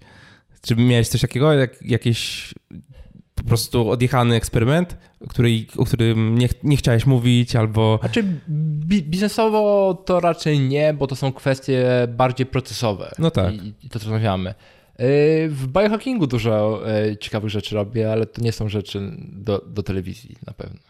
No, no nie, ale powiedz, jak, jak ten biohacking u ciebie wygląda? E, masz swój taki protokół, nie? Mam protokół, tak. Tylko też, też... Czy są części, które możesz gdzieś tam nam wyjawić? E, w protokole, który jest nawet widoczny tam dla niektórych osób, to jest mała część, bo ja też pewne rzeczy dodaję i znowu mam taki e, dokument w Google Sheet i tam widzę wszystkie parametry z Oura Ringa, e, wagę, sen, wodę. Przepisujesz z Oura tak. Codziennie wieczorem okay. siadam, okay. E, przepisuję wszystkie rzeczy, ale też dodaję rzeczy z innych miejsc. Lubię sobie, to jest taki, mm -hmm. mi to przyjemność.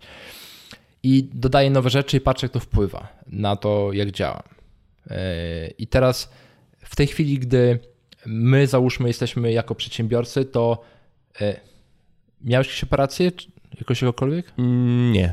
Nie, narkoza? Nie. Miałem operację paznokcia, ale to mi tylko zniszczyli paznokieć. Do, Narkoza nie. Miałeś jakąś, jakąś poważną chorobę? E, taką, że czułeś się jak wrak? Nie, generalnie chyba Dobra. nie. Miałeś kiedyś tak dużo kasa, że czułeś jak wrak? O, to tak. Tak. Zdarza, zdarzyło się. I teraz kwestia jest tego. Bogusz, masz przedsiębiorcę, który jest załóżmy na kacu następnego dnia i masz przedsiębiorcę, który jest wyspany, wypoczęty, gotowy do działania i mają rozwiązać ten sam problem, który ma większe szanse, że się uda. No, oczywiste. To takie, takie, taka dygresja, że w sumie odkąd zostałem przedsiębiorcą, to już nawet jak trochę się gorzej czuję to i mój mózg już nie jest w stanie pracować na tych obrotach, na których pracował, to jest dla mnie duży problem. Po prostu się czuję z tym źle. Właśnie. I te dochodzimy... Wcześniej pracując na etacie, no, to jakoś się przetrwa ten dzień, tam do tak. 16 do 17. I teraz, gdy prowadzisz firmę, to wiesz, że twój gorszy dzień to nie jest tylko problem dla ciebie, ale też masz wspólników, masz współpracowników, partnerów biznesowych, klientów i twój dzień wpływa źle na innych. Plus, jeżeli w jakiś sposób tam siebie optymalizujesz, nagle zadbasz o swój sen, o swoją dietę, o swój sport, jakieś dodatkowe suplementacje i tak dalej, tak dalej, to nagle zauważasz, że wow, jest inaczej. Szybciej podejmuję decyzje, jestem dłużej wypoczęty, e, potrafię dłużej być w skupieniu. No I teraz masz do przeanalizowania umowę 50 stron. Jeżeli jesteś na kacu rozproszony, no to dobra, no się zrzemy, idę pójść, nie? A jeżeli jesteś w pełni skupiony, jesteś w stanie usiąść tą umowę, przejrzeć, tak. zauważyć rzeczy, których byś nie zauważył, jak jesteś nieskupiony, podjąć dobre decyzje, e, nie patrząc na to, co wpływa od ciebie z zewnątrz i ruszyć dalej. I to jest ten stan, który jeżeli właśnie zadbamy o siebie, sen, dieta, suplementacje, inne rzeczy, jesteś w stanie osiągnąć. I teraz, gdy ty jesteś na tym poziomie jakimś X mhm. i wrócisz na kilka dni do poziomu początkowego, załóżmy, olejesz to wszystko, nie śpisz, się napijesz i wiesz, wtedy widzisz, jaki to ma wpływ na ten twój cały biznes, na całe twoje życie. Więc y, to, co ja w tej chwili robię, no to staram się cały czas to jakoś optymalizować, żeby jednak móc te dobre decyzje, wiesz, mieć jak najszybciej, podjąć je szybko, dobre decyzje w skupieniu, żeby mieć więcej czasu na sen, na podróże po Maderze, na czas z rodziną, na inne rzeczy. Hmm, no, ma to, ma to, ma to dużo sensu. Ja też widzę taki problem ogólny e, w tym takim, takiej pracy 9-17 etatowej, tak, że sobie pracujemy, tak, no pewnie też nie dbamy jakoś super o sen, tutaj trzeba jeszcze tamto załatwić, tamto załatwić, tak, kończy ten tydzień, yy, zbliża się piątek, no to jakaś impreza, sobota, coś, więc też w zasadzie potem odpo próbujemy odpocząć, no i znowu się zaczyna poniedziałek. Nie mamy czasu, żeby yy, jakoś spróbować yy, wprowadzić jakieś zmiany, tak, tego, tego, tego jest za mało, nie? To, to ja też widzę u siebie taką dużą zmianę w momencie, kiedy jakby zostałem przedsiębiorcą, tak, już zrezygnowałem z tej pracy jak innej, że kurczę, to życie jest naprawdę super, nie? że można zrobić co tylko chcemy i jeszcze ludzie nam będą za to dziękowali i dawali nam pieniądze. I możemy sobie właśnie wyjechać wiem, na Maderę, czy możemy zrobić, e, coś wymyślić nowego a to, to nam się nie podoba, to, to może oddajmy komuś innemu, to będziemy robili to i to. Tak, że życie naprawdę potrafi być niesamowicie ciekawe. Ja wstaję w poniedziałek mówię, kurczę, dobra, działamy, nie? I... Tak. No, plus do tego, co mówisz, no jeszcze oprócz tej takiej, wiesz, e, robienia tego, co się lubi, jak się lubi, to jeszcze mówię, jest, jeżeli zoptymalizujemy to nasze zdrowie, jeżeli chodzi o parametry zdrowotne, kwestie hormonów, kwestie neuroprzekaźników, no to wchodzimy jeszcze na inny poziom, jeżeli chodzi o te, wiesz, skupienie, podejmowanie decyzji. Czyli nie dość, że czujesz dobrze, to jeszcze robisz dobrze i to jest wtedy taki już fajny, fajny kombos. No właśnie, no właśnie, ale ja to też zauważam, że e, na przykład wczoraj, wczoraj był poniedziałek, ja w poniedziałki, piątki teraz mam, mam treningi rano, I tak wstałem rano i tak, o, to mi się nie chce, tutaj ojejku, ile zadań na dzisiaj, to mi się nie chce. Przyszedłem ten trening, tam miazga, wychodzę tam ledwo, nie? Ale głowa jest taka, że po prostu przychodzę, siadam i mam ochotę robić jedno zadanie, ciach, ciach, ciach, ciach, ciach, po kolei, tak? Nie to, że a, to może sobie YouTube'a poglądam czy coś. Widać, że to, to bardzo na nas wpływa. Na przykład tak, taki ruch, tak? tak? No to jeden z tych elementów. Tak, jeden z elementów. Jeden z elementów. Ja jeszcze nie jestem na takim poziomie jak ty, że mam wszystko to zoptymalizowane, E, początek drogi. Ale idę, idę jakby w kierunku tego. Ważne, żeby po prostu mierzyć też. Tak, to mierzenie jest w tym procesie chyba najważniejsze, bo czasami nam się wydaje, że coś było X, a potem patrzysz, o nie, to nie było X. Tak samo wy, wy, proste rzeczy, pójść, zbadać swoją krew, zobaczyć, bo czasami to, to często, czy, yy, często zauważalne, u mnie nawet było, gdy pierwszy raz robiłem te wyniki, mhm. to pewne parametry były nie tak, bo dawno się nie, nie, bada, nie badałem. Teraz są wszystkie prawie idealne, plus tam niektóre są w tej górnej części normy. I to, to się człowiek czuje, jak to działa. Lepiej człowiek śpi, lepiej działa, mi się denerwuje, wszystko jest takie ułożone. I to nie jest dlatego, że my podejmujemy złe decyzje albo my się źle czujemy, dlatego, bo tak tam głowa mówi. No nie, my, my jesteśmy sumą tego, jak działają nasze neuroprzekaźniki, jak, jaka jest nasza ta cała gospodarka hormonalna i tak dalej. I jeżeli to jest rozwalone wszystko, to nie ma opcji, żebyśmy my działali w sposób optymalny. Musimy to ułożyć wszystko i wtedy możemy poczuć, że o, wow, jest inaczej. No tak, no tak. To trzeba zbadać się, zobaczyć, co trzeba poprawić. Dlatego ostatnio coraz mniej mówię i w internetach i tak dalej, bo gdy pierwszy raz to poznałem, to wow, muszę, wszystkim muszę o tym mówić. Teraz mniej mówię o tym, co robię, bo jestem większym zdaniem tego, że to musi być dopasowane do każdej jednej osoby. Pomiary nie. Pomiary każdy powinien robić jak najwięcej, żeby wiedzieć, czy zanim pojawi się u lekarza, że czuje gdzieś tam guz wielki, to się okazuje, że dużo część tych guzów, które się u nas pojawiają, można wykryć już z badań krwi, HRV i z innych elementów. Tylko nikt tego nie robi i potem po czasie idzie do lekarza, o coś tu jest. No i tak, próbujmy. tak, tak, tak. Ważne, żeby co zrobić sobie taki baseline, że tak. to jest tak co możemy, więcej nasz... Co możemy mierzyć? Nie wszystko zmierzymy, ale co na dane chwile możemy zmierzyć, nie? Jeżeli nasz organizm ma taki, takie parametry mniej więcej, to jak nagle coś się bardzo zmienia, to znaczy coś się, coś się dzieje. Możemy, możemy wtedy, wtedy zadziałać. Ja też, też, widzę na przykład, nie wiem, no w weekend jakaś tam była mała, małe spotkanie ze znajomymi, jakaś impreza i widać od razu e, ciśnienie, e, czy nie ciśnienie krwi, tylko to e, resting heart rate, tak? tak Czyli tak. puls spoczynkowy, tak? To się, to się po polsku nazywa chyba. E, od razu, wiesz, skacze do góry, e, ten, ten gotowość do dnia, readiness od razu tak. spada, tak, widać to, już cię ostrzega, no, no, don't push it. E, I widzisz. Zaczynasz zauważać, jak źle na człowieka wpływa na jego pracę następnego dnia, alkohol, późne jedzenie, obejrzenie jakiegoś filmu wieczorem, jak to negatywnie wpływa ten początkowe tętno te, e, potrafi, tak, bo ja wczoraj miałem, wczoraj miałem kolację, e, be, bez alkoholu, ale kolację. I wiesz, mi tętno się ustabilizowało gdzieś około czwartej nad ranem. Mhm.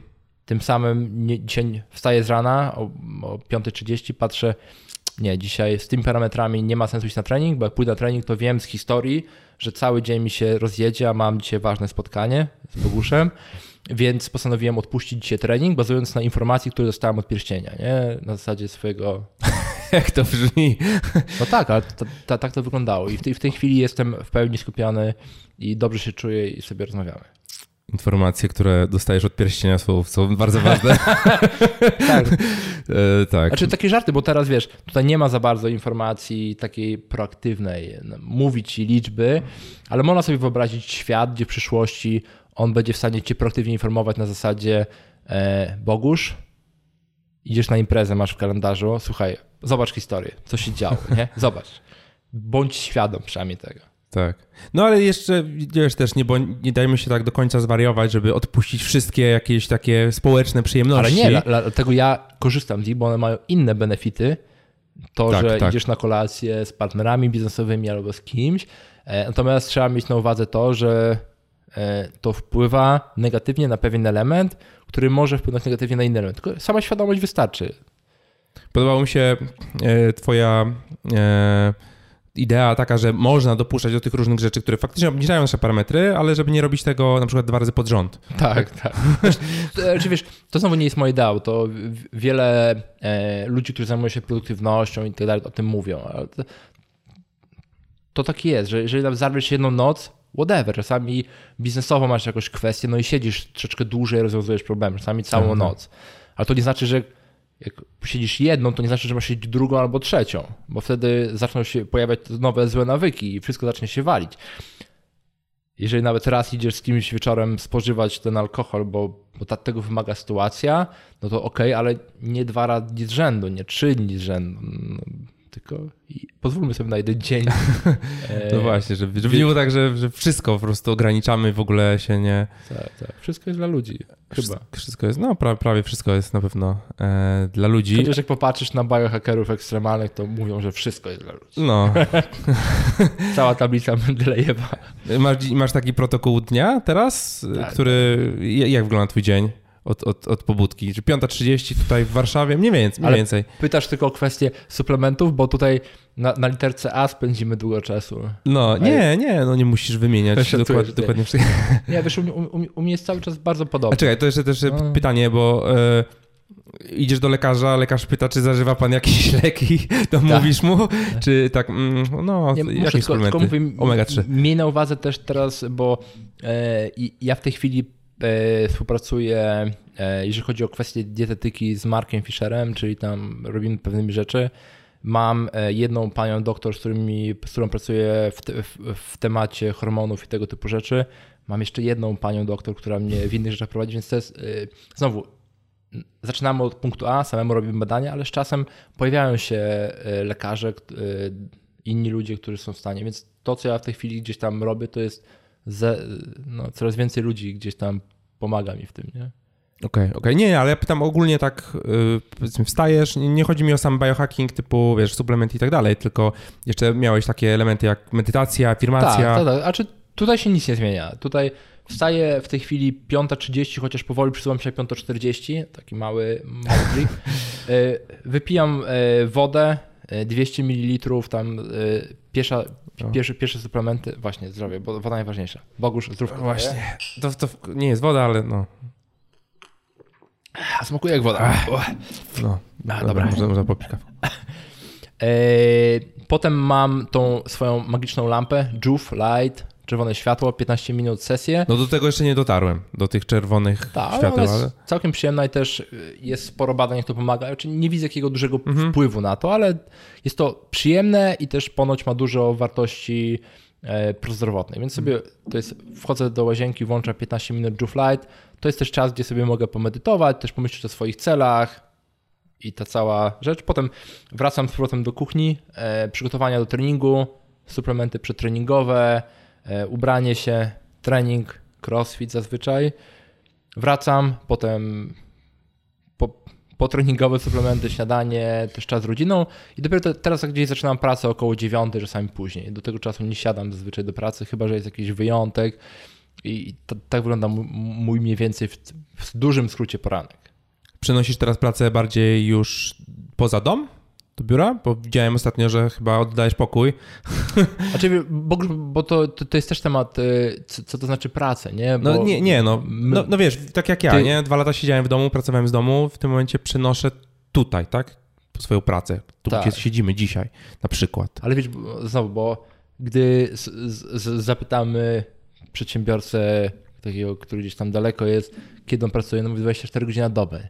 Więc y, kwestie operacyjne tak, ale ja często mi się zdarza w domu. Czasami po prostu mam też taki dzień, ja staram się pracować z laptopa i żeby nie było takiego miejsca, gdzie jest jedno miejsce, gdzie mogę usiąść. Mm. Czyli Madera, ja pracuję tak samo jak jestem w swoim mieszkaniu czy w firmie.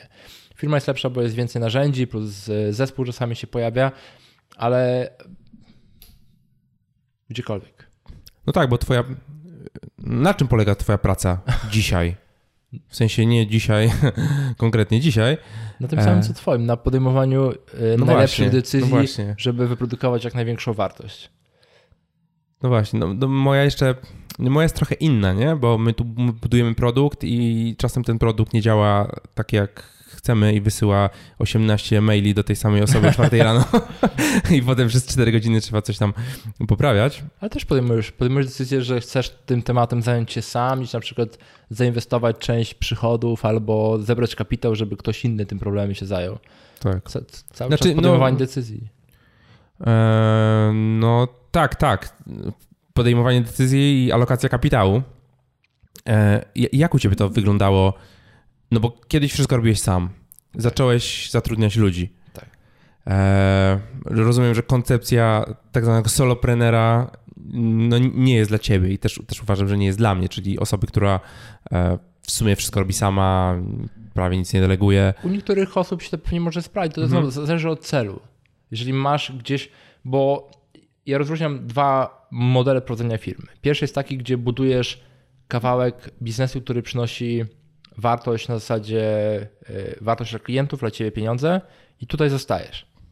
I w tym wypadku solo możemy sobie wybrać tylko pracę. A jeżeli stawiasz sobie jakiś większy cel, y, załóżmy zmienić przyszłość edukacji, albo Bogusz usprawnić ubezpieczenia tak, żeby wszystko było proste, łatwe i przyjemne. I się sprzedawało. Tak jest. Zgaduję, że to... Ale wtedy dochodzisz do pewnego wniosku, że nie jesteś w stanie tego celu osiągnąć sam, bo nie masz ty jako człowiek, jeżeli oczywiście w pewnym momencie zdasz sobie z tego sprawę, że nie umiesz wszystkiego i są zawsze lepsi od ciebie, e, to potrzebujesz pomocy, żeby tam dojść. Czasami są to partnerzy zewnętrzni, ale w pewnym momencie dochodzi, że dobra, potrzebuję mieć kogoś, kto będzie też tą samą misją podążać ze mną. No i tak się zatrudnia pierwszą osobę, drugą, trzecią i, i tak dalej. Ile teraz osób, z iloma osobami współpracujesz mniej więcej? To strasznie trudne pytanie. Za dużo tak, bo, bo firm. Y, Akademia w tej chwili po wczorajszej rekrutacji mamy, jest nas piątka. I pewnie jeszcze dojdzie w tym półroczu jeszcze z dwie, trzy osoby. E, mam pięć. Mazuko jestem ja i Damian. Może dojdzie jedna, dwie osoby niedługo. Chmurowisko to trochę mniej już e, śledzę i nie znam obecnego stanu, tam jest między chyba 15 a 20, ale tak Mazuko Finance nie wiem. Wiem, że Grzegorz tym, tym kieruje e, i zatrudnia jakichś ludzi, ale dokładnie w tej chwili nie jestem świadom, jak to wygląda. Okej, okay, no ale jakoś musisz tym wszystkim, musisz to spinać jakoś tak. Którą no. rzecz? No wszystko, wszystko, no poza powiedzmy chmurowiskiem, tak? Reszta... No, Mazuko Finance też nie muszę spinać, nie? Jeżeli jesteśmy z poziomu właściciela, tak naprawdę parę cyfr pokazuje ci, jak to wygląda.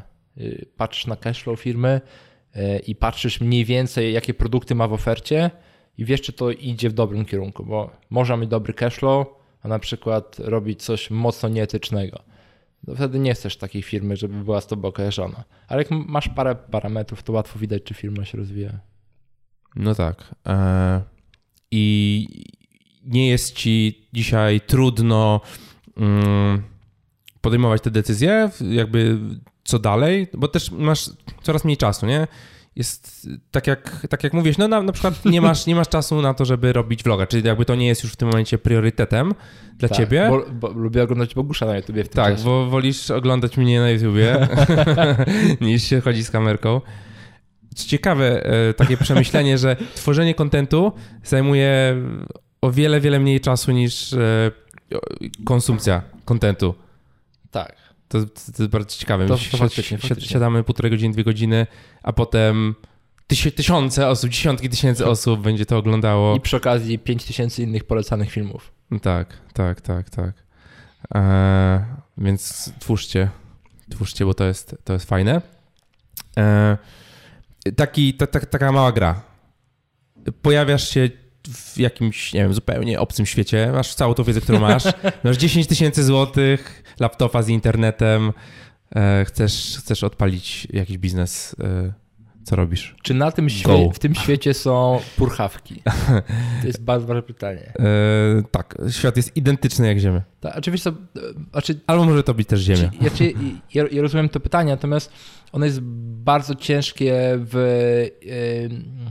moim zdaniem implementacji, bo łatwiej powiedzieć się, załóżmy komuś, bazując na swoim doświadczeniu, co jest dobrą drogą dla tej osoby, niż co u ciebie, bo wiesz, to zawsze w zasadzie, o, jakbym się cofnął do szkoły średniej z obecną wiedzą, to mm, co bym wtedy robił? No, dużo innych rzeczy, wiesz, ale, ale nie mam takiej opcji. Ale wiesz, tutaj y, z, z, zawsze przy, przy, przy każdym biznesie, e, gdy mamy początek i teraz jeżeli mamy przychód, no to ja bym zawsze poświęcał, te, jeżeli mamy przychód i nam lecą pieniądze, zawsze poświęcać czas na zbudowanie społeczności. Jeżeli mamy to społeczność w jakimkolwiek temacie, czyli patrzymy na temat, który nas interesuje, który jest w miarę na czasie, czyli dla przykładu weźmy tutaj... Chmura publiczna.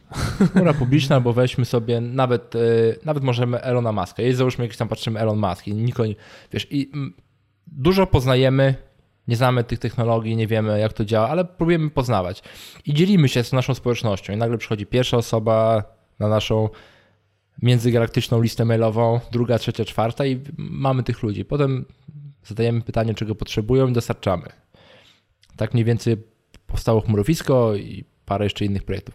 Gdy mamy natomiast mało czasu, czyli zostało nam 5000 zł e, i ma, mamy, starczy to nam na miesiąc, no wtedy nie mamy tego przywileju budowania struktury społeczności. Wtedy idziemy, próbujemy sprzedać rozwiązanie problemu. I wtedy pytamy Bogusz, z czym ty masz powiedz największy problem?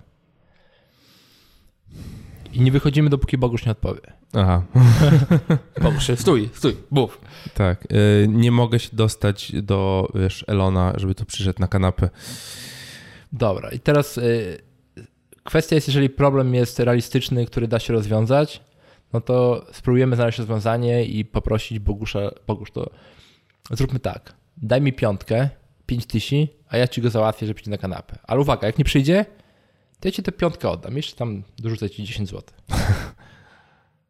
Nie? I, i wiesz, i, i, i ten model pozwala przynajmniej w pierwszym momencie zobaczyć, no to s- znasz te wszystkie rzeczy, nie? Że, że są ludzie, którzy mają taki duży ból, że są w stanie zapłacić już ilość pieniędzy. I teraz, Tak jeżeli jest. są w stanie zapłacić w ciemno ci tę ilość pieniędzy, to jest duża szansa, że zapłacą ci jakby gdzieś gotowy produkt, usługę i tak dalej. No, kwestia przeprowadzenia Elona może być mało realistyczna w dzisiejszym Mhm. świecie. Trzeba by do niego pojechać było. Tak. Ale każdy ma masę innych problemów, które po prostu codziennie go wkurzają. No tak, no tak. Ale gdybym miał czas i kapitał, to budowałbym społeczność jak największą, pewną grupę, czy będzie 100 osób, czy 1000 osób i tak dalej. Potem jak masz tych ludzi zainteresowanych danym tematem, patrz Elonem, to możesz im coś zaoferować związanego z Elonem w skali albo pojedynczo. I budujesz zaufanie, tak? Też. Tak, tak. Jak budujesz tą społeczność, to, to jednak budujesz zaufanie i zaufanie potem e, przekłada się po prostu na walutę, jak to, jak to Michał Szafrański tak. e, No wspominał. Z kimś rozmawiałem ostatnio, że na zasadzie, e, a wczoraj przy tej kolacji e, była rozmowa na zasadzie, e, jak twój biznes ten nam, nam chmurowiskowy się rozwinął. Ja mówię, to parę dni po starcie mieliśmy kontrakt na 35 tysięcy złotych. Dlaczego? Bo blok chmurowisko budował się przez lata. I potem, gdy się powiedziało na rynku, jesteśmy gotowi, żeby wam pomóc, to nie mieliśmy sytuacji, żeby klienci nie stali. Nie? Ale to jest kwestia tego budowania tej rozpoznawalności, swojej marki i tak dalej, jeżeli mamy czas. Przejdę teraz do trochę innego tematu, który ostatnio e, pod koniec zeszłego roku e, pod koniec zeszłego roku e, robiłeś, tak? Czyli otworzenie tej swojej właśnie społeczności e, Mafia. Tak, fajnie się uda projekt. E, jak ten projekt, projekt wyglądał? Skąd w ogóle pomysł na, na to, żeby zrobić taką akcję charytatywną? E, i, i, I co planujecie, co planujecie później? Jasne, znaczy z- zawsze jakoś tam od początku działania swoich biznesowych w różny sposób e, wspieraliśmy głównie hospicjum dla dzieci w Warszawie, nie? bo to było takie na zasadzie z lenistwa.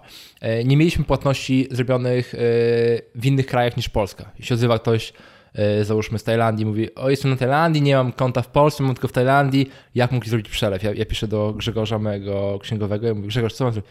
O, nie róbmy tego, to Jesus, co zrobić? No dobra, to przelej pieniądze na hospicjum e, i my ci damy za darmo. O, super, wszyscy zadowoleni. O, jest, problem z głowy, dobra, lecimy dalej.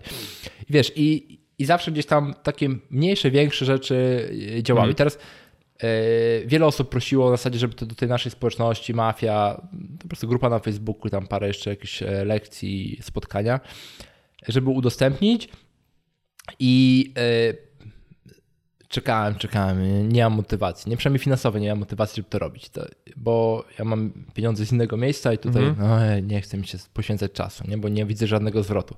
A potem się, jest pomysł, nie? To zróbmy tak, ale na zasadzie, żeby pieniądze były wpłacane na hospicja, wtedy tam pójdą pieniądze, ja zrobię coś dobrego, ludzie otrzymają, wszyscy będą zadowoleni.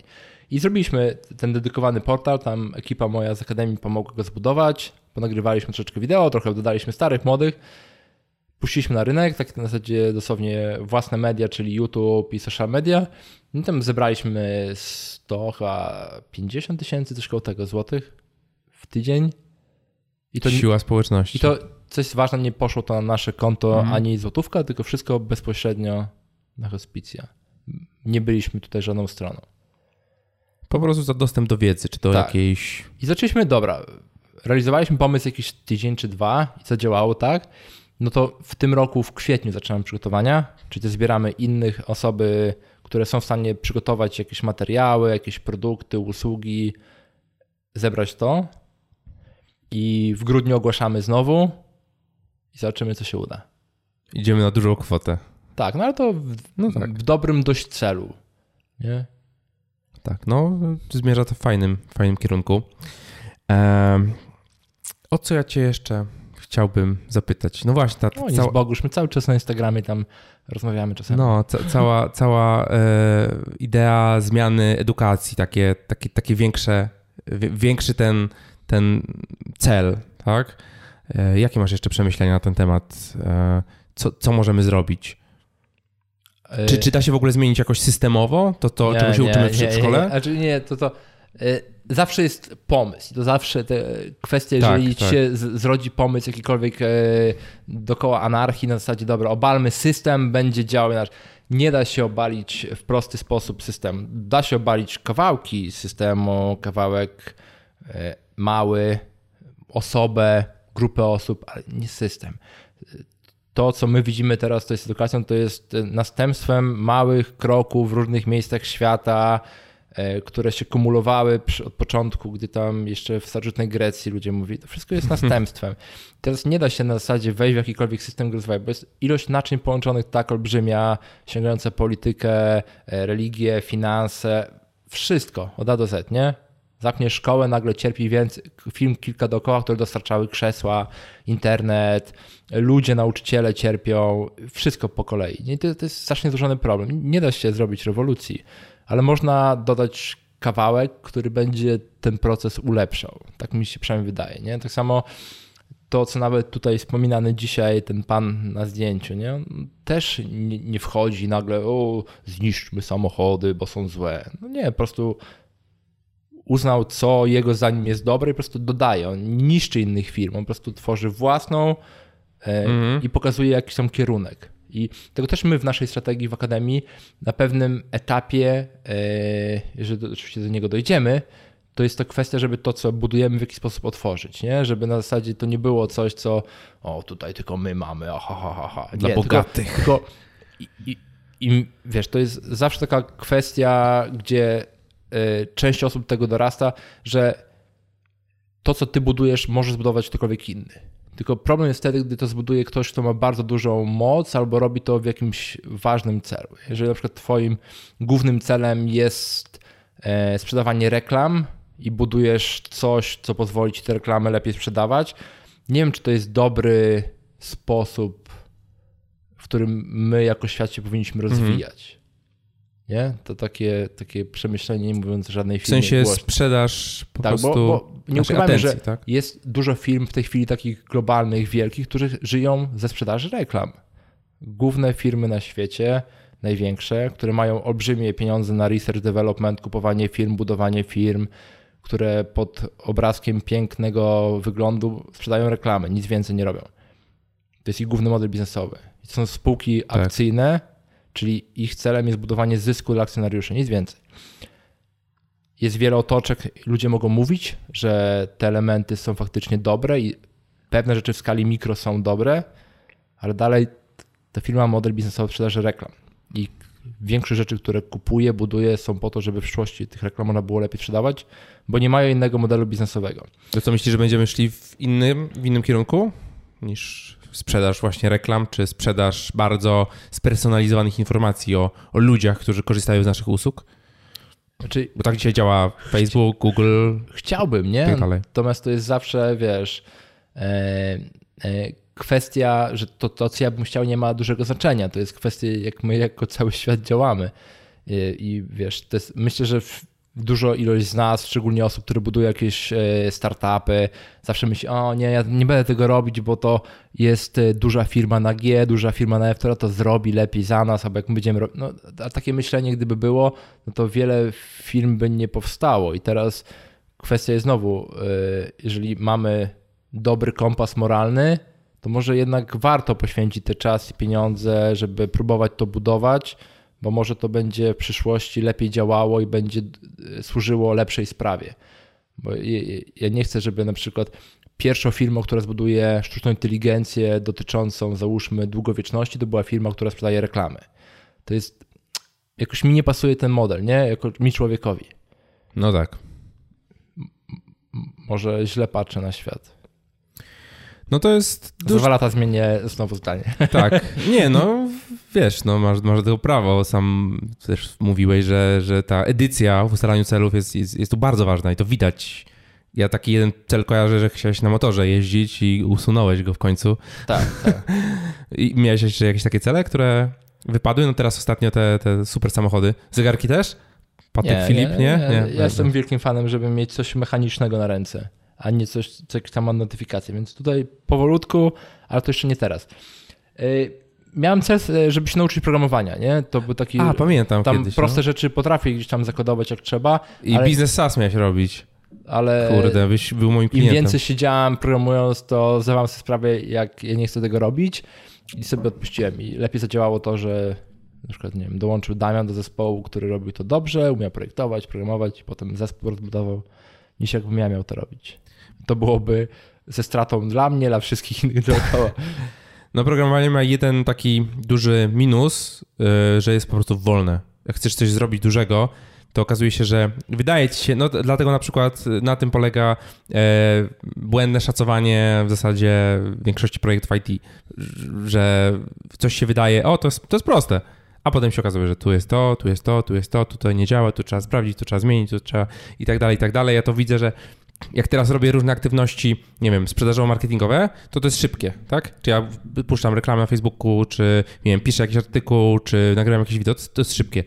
Siadam do programowania, kurczę, minęły 4 godziny, a w sumie dużo nie zrobiłem. Czy powiedzmy, że zrobiłem coś, co, co miałem zrobić, ale to w ogóle nie wpływa na, na to, że się biznes rusza do przodu. E, to jest takie, takie trochę, trochę, trochę przykre, bo ja, ja, ja to lubię robić, tak, ale widzę, że w tym momencie ja mogę alokować swój czas i jakby pchnąć tą firmę bardziej do przodu, robiąc inne rzeczy. Tak. Także może dobrze, że, że zrezygnowałeś. Dzięki. Acz, aczkolwiek jest to, jest to, jest to fajna, fajna rzecz i jest, jest to bardzo, bardzo przyjemne, bo jakby tworzysz coś z niczego zupełnie. nie? E, Okej, czyli, czyli, czyli co, co z tą edukacją? Co z tą edukacją Znaczy, zrobimy? Znaczy nie, do edukacji mi się wydaje, że dalej nie mamy dobrych pytań jeszcze postawionych, nie? Bo odpowiedzi można sobie szukać, ale jeszcze dobrych pytań. Takim pytaniem, którym mi się ostatnio w głowie y, koleboce, to jest to, bo mamy tą kwestię podstawowej edukacji. Matematyka, polski, biologia, geografia, chemia i parę jeszcze innych rzeczy. Mhm. A dlaczego nie programowanie? No, programowanie gdzieś się pojawia. Tak, tak, tak, Nie? tak. A czemu nie zadawanie dobrych pytań? I to jest, wiesz, bo, bo znowu, gdy spytamy pierwszą osobę, drugą, albo którzy są, e, bo głównie dane ministerstwa są obsadzane przez daną partię AB. Spytamy partię A, jak to jest, no to powiedzą, że powinny być takie elementy w edukacji, te takie, te takie. Spytamy jakiegoś niezależnego eksperta, takie. Spytamy rodzica, takie. I to jest, wiesz, pojawia się wiele pytań, których może powinno być więcej, albo może jeszcze nowe pytania powinny nastać. Na zasadzie, kto powinien decydować, co powinno być fundamentalnej edukacji w danym kraju, w danym mieście, w danej szkole, u danej osoby. Czy to rodzice? Czy na pewno rodzice są dobrą osobą do wybierania? A czy ministerstwo jest lepszą osobą? Wiesz, jest, i ja nie znam wszystkich pytań, ale mi się daje, że w tym kierunku to powinno być na zasadzie, bo my w tej chwili żyjemy w tym, narzekamy i tak dalej, a to bardziej jest kwestia w dobrych miejscach poszukać dobrych pytań i spróbować sobie. I wiesz, na te pytania nie ma odpowiedzi dobrej, bo kto ma e, wybierać? No bo ty powiesz Bogu, że ty potrafisz zdecydować, co twoje dziecko powinno się uczyć, na przykład, nie? No, mi się wydaje, że. że i, I to wynika po prostu z tego, że ja mam taki background, mam takie doświadczenia i wydaje mi, wydaje mi się, że to Dobra, powinno to być zadam dobre. ci pytanie teraz. A jeżeli masz, załóżmy, e, rodzinę, gdzie dzieci są bite, czy te, dzieci, te rodzice powinni wybierać, co to dziecko ma się uczyć? Ciężko powiedzieć. No i teraz Tak. pojawia się pytanie To znowu, nie, nie, kategorycznie nie, nie, nie można tak powiedzieć. Tak? ale znajdziemy grupę osób, które pewnie powiedzą, że nie.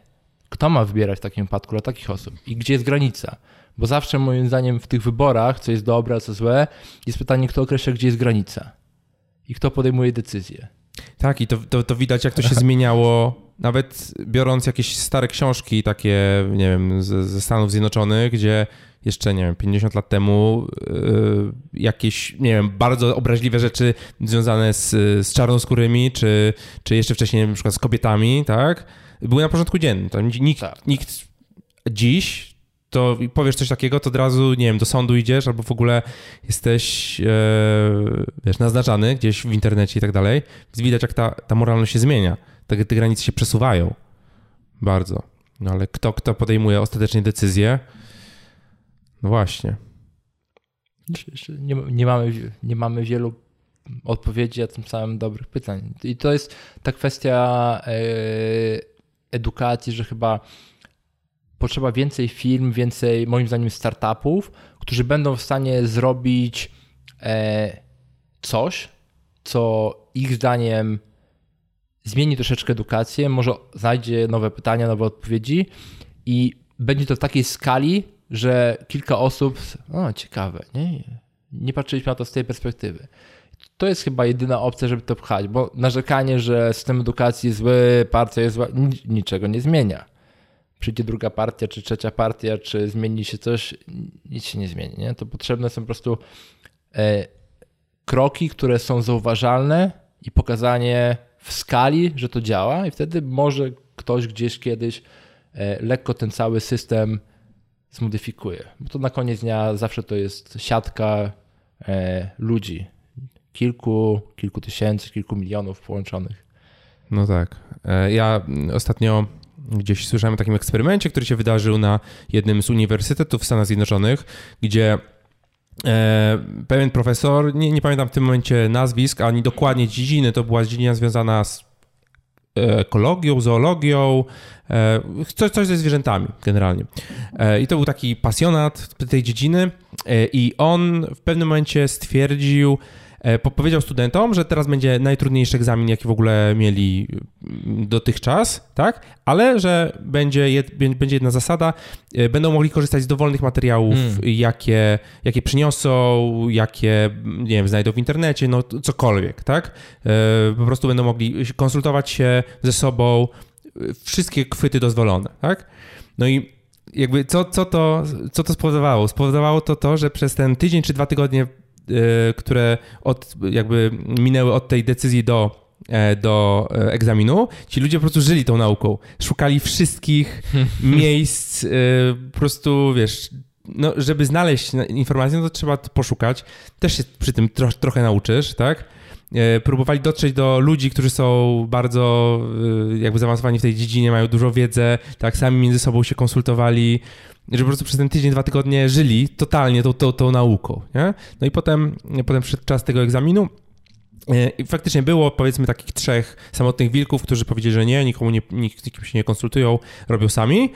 E, no i była grupa, która po prostu się konsultowała, miała te wszystkie materiały, po prostu e, była bardzo, jakby bardzo, no, współdziałała, tak? Potem po egzaminie okazało się, że jakby statystycznie były tam trzy osoby, które robiły to same, to byli jacyś tacy bardzo dobrzy, wybitni w tej dziedzinie ludzie, ludzie, którzy nie chcieli się dzielić też swoją, swoją wiedzą i oni, jedna osoba miała taką samą, taki sam wynik jak grupa, jedna osoba gorszy, jedna osoba lepszy, tak? No i, no i ja, ta grupa jakby też się uplasowała w, środku, ale ponad, dużo ponad e, przeciętnym wynik jakby wszyscy rozwiązywali mm. sami, czyli taki eksperyment, E, jedyne, co to było smutno temu profesorowi, że nikt do niego nie podszedł. Nie, bo, nie ale, zapytał. Ale, ale, widzisz, to co mówisz, to jest właśnie zaatakowanie problemu nauczyciela w sposób e, ciekawy, czyli znowu materiał może być ten sam, ale inne ciekawe podejście, ale znowu to, co przedstawiłeś, to różni ludzie różnie podchodzą do problemu. I to jest znowu, każdy ma inną motywację, jak chce, bo powiedziałeś o trzech osobach, tak. które były samotnymi wilkami, nie? I dla nich to jest największą może motywacją, że ja zrobię to sam. I znowu, jeżeli patrzymy na ludzi w, w, w kategorii jednostek, to każdy działa troszeczkę inaczej. Nie? Ale tak, to, co, tak, to, co tak, pokazałeś, no. to, e, ten profesor wymyślił, no to jeden z przykładów grywalizacji. Nie wiem, czy masz książkę Actionable e, Gamification? Nie, takiej nie mam, ale mam grywalizację. Tak, ale wiesz, bo polecam bardzo Actionable Gamification, bo tam e, autor określił taki oktagon gamifikacji, gdzie nie ma jednej rzeczy, która wpływa pozytywnie, żeby ludzie chętniej coś robili, ale jest ich masa. I on to podzielił tam na różne kategorie. I jest, każdy z nas operuje inaczej w innym miejscu. To jest świetne podejście, ale też fajnie pokazało, że właśnie kilka osób nie chciało. Zrezygnowało tego. z tego. Ma inny, coś innego, co ich motywuje w zdobywaniu wiedzy i tak dalej. No właśnie, to też pokazuje, że w zasadzie my w realnym życiu, jak wychodzimy z tej szkoły, my nie działamy sami. No, działamy zawsze praktycznie w grupach. No okej, okay, jestem, nie wiem, samotnym wilkiem jest grupa takich ludzi, którzy robią wszystko sami i tyle. Ok, oczywiście też czerpią wiedzę gdzieś tam od, od innych, e, ale jednak w zasadzie wszystko polega na działaniu zespołowym. Czy nawet programista, nie wiem, zamknięty gdzieś w piwnicy, e, w kraciastej koszuli, nie? no idzie do firmy, no pracuje w zespole, tak? Potrzebuje te umiejętności komunikacji, umiejętności współpracy, e, a tutaj jakby no szkoła, taki klasyczny system edukacji no leży według mnie, tak? No bo wszyscy, jest klasówka, nikt się nie może nie odzywać, nikt nie działa razem, każdy czy przy swój materiał, tak? Ale to znowu, to, to jest y, trochę uogólnienie, bo mhm. wiesz, znajdziesz też szkoły, znajdziesz też nauczycieli, gdzie jest wymagane te bardziej myślenie, podchodzenie w inny sposób. Ale to moim zdaniem to, czego nam bardzo brakuje, ale to też znowu systemowo nie wiem, czy to jest możliwe do zmiany w tej chwili, bo ciężko to udowodnić, w jaki sposób to jest właśnie te uczenie logicznego myślenia, żeby po prostu wybierać te fakty i tak dalej. Bo w tej chwili wiesz, każdy z nas, ty i ja, jesteśmy ciągle narażeni e, na to, że reklamy to pal go licho, nie? ale też te wszystkie fake newsy i te inne. My nie potrafimy tego rozróżniać, bo my nie potrafimy dobrze logicznie myśleć i podejmować dobrych decyzji bo też tego nas nikt nie uczy. To czasami nasza praca w tym pomaga. Tylko też praca programisty jest tu bardzo ważna, bo tam jest masa logicznego myślenia. Po tak, tak. nie da się, wiesz, no, wchodzi A, coś przetwarza, wychodzi B. Prosta logika. Nie? I tam pod spodem oczywiście są tranzystory, są bramki logiczne, ale to już za głęboko. I, i, i tego nam bardzo brakuje. To znowu to jest kwestia, gdzie ktoś musi wymyśleć jakiś y, dobry, mądrze myślący przedsiębiorca, który jeszcze potrafi do tego dołączyć technologię, jak możemy na przykład w skali uczyć ludzi logicznego myślenia i pokazać, że to jest dobre i jeszcze będzie za tym model biznesowy, który pozwala zarabiać. O. Ja I, nie znam odpowiedzi na ten problem. I, i nie będą to reklamy.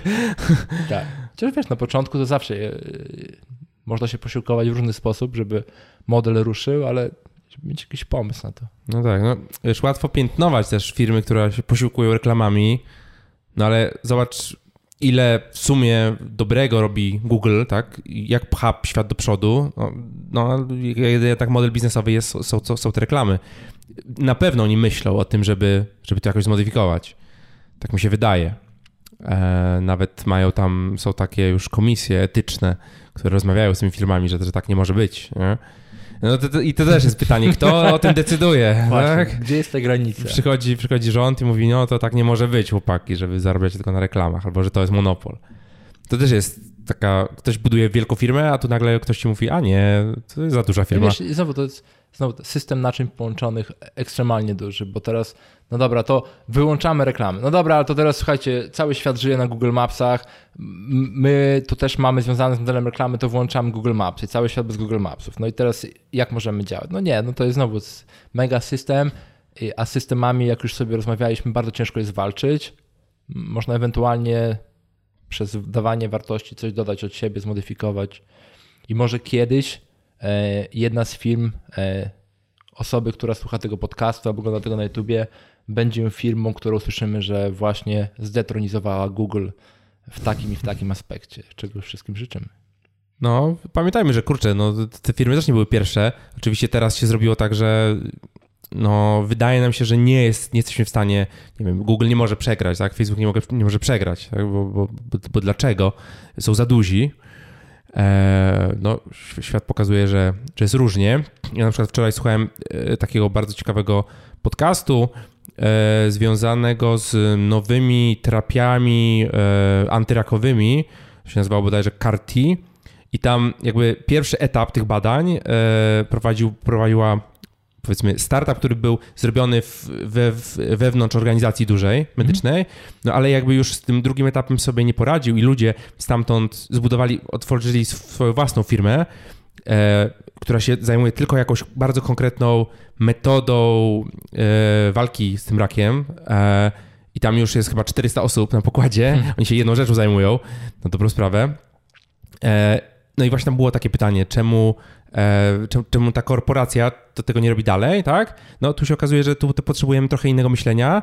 E, potrzebujemy też ludzi, którzy wierzą w ten cel, a łatwiej jest wierzyć w cel, jak jesteśmy małą firmą. tak? nie jak, niż jak jesteśmy ogromną korporacją medyczną, która po prostu... Tak, tak, tak. E, dlatego te startupy, e, co by o nich nie mówić, tak?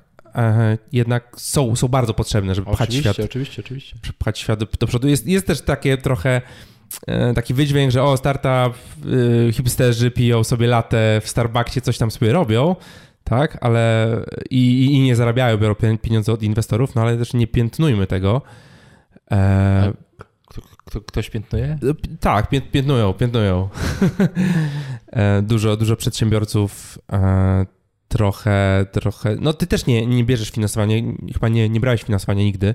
Tak, ale wiesz ja nie biorę e, z jakichś tam swoich przekonań, nie, w tej chwili, bo ja tak samo nie biorę kredytu hipotecznego, bo ja, gdzieś tam suma doświadczeń pokazuje mi, że e, najlepiej się działa, gdy mamy pełną kontrolę nad finansowaniem. Co nie znaczy, że pieniądze z banku czy pieniądze od inwestorów są złe. Ludzie sobie z tym radzą dobrze, tylko bardziej nie jestem fanem może budowania startupów, które nie skupiają się na modelu biznesowym, na rozwiązaniu większego problemu i to po prostu, że wiesz, mają e, za dużo tych pieniędzy. Bo gdy masz za dużo pieniędzy, nie myślisz o tym, jak budować model biznesowy, który będzie działał za jakiś czas się pieniądze skończą. I mamy takich sporo rzeczy w, w Polsce i na świecie, które budują piękną aplikację, która już jest na rynku, jest, nie rozwiązuje większego problemu, ale palą ten hajs, piękny budynek, y, wszystko najlepsze i tak dalej. I potem się kończy ten hajs i czasami nie ma na kolejną rundę finansowania, nie ma modelu biznesowego, nie ma nic. Nie? To jest taki dobry model do analizy y, wideo Akademii Dragon's Den. Tam jest parę takich przykładów gdzie przychodzą inwestorzy, mówią, potrzebujemy 200 tysięcy, bo przepaliliśmy właśnie 2 miliony. E, I nie mamy produktu, nie mamy modelu biznesowego. Ale na co przepaliliście? O, wie pan, wycieczki, różne inne rzeczy.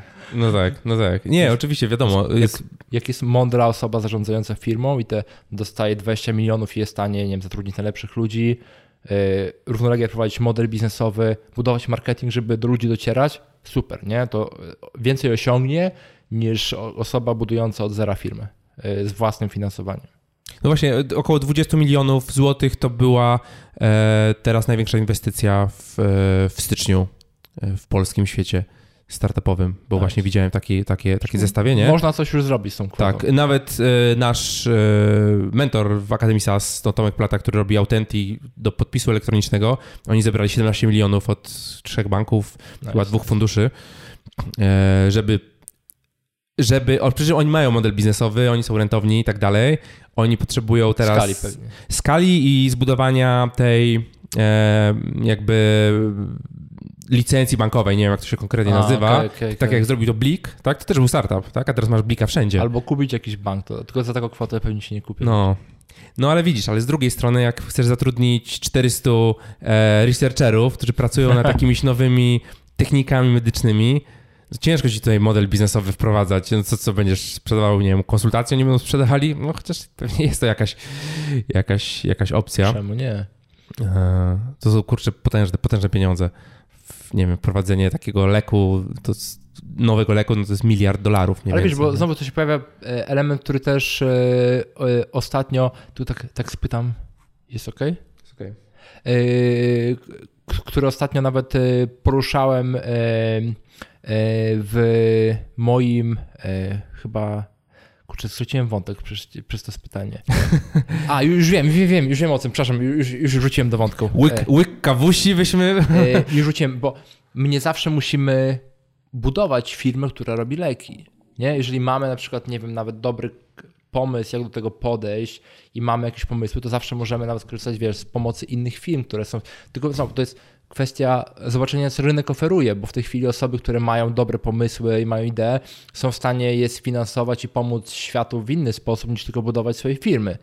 Wiesz, no, jest oczywiście chęć, żeby to było nasze i tak dalej, natomiast nie zawsze tak musi być. I to jest kwestia, czy my chcemy budować nasze, żeby było nasze, żeby na Wikipedii było napisane, że to jest nasze, czy chcemy zbudować coś, żeby coś ulepszyć, bo jest wiele sposobów w tej chwili. Ekonomia jest taka cudowna, plus globalnie działamy, że możemy wykorzystać inną firmę, dając jej pomysł, ewentualnie dokładając kawałek patentu czy kawałek jakiejś dobrej umowy i żyć z tego, a oni za nas robią robotę. Więc to jest, wiesz, nie zawsze budowa firmy jest najlepszym rozwiązaniem problemu.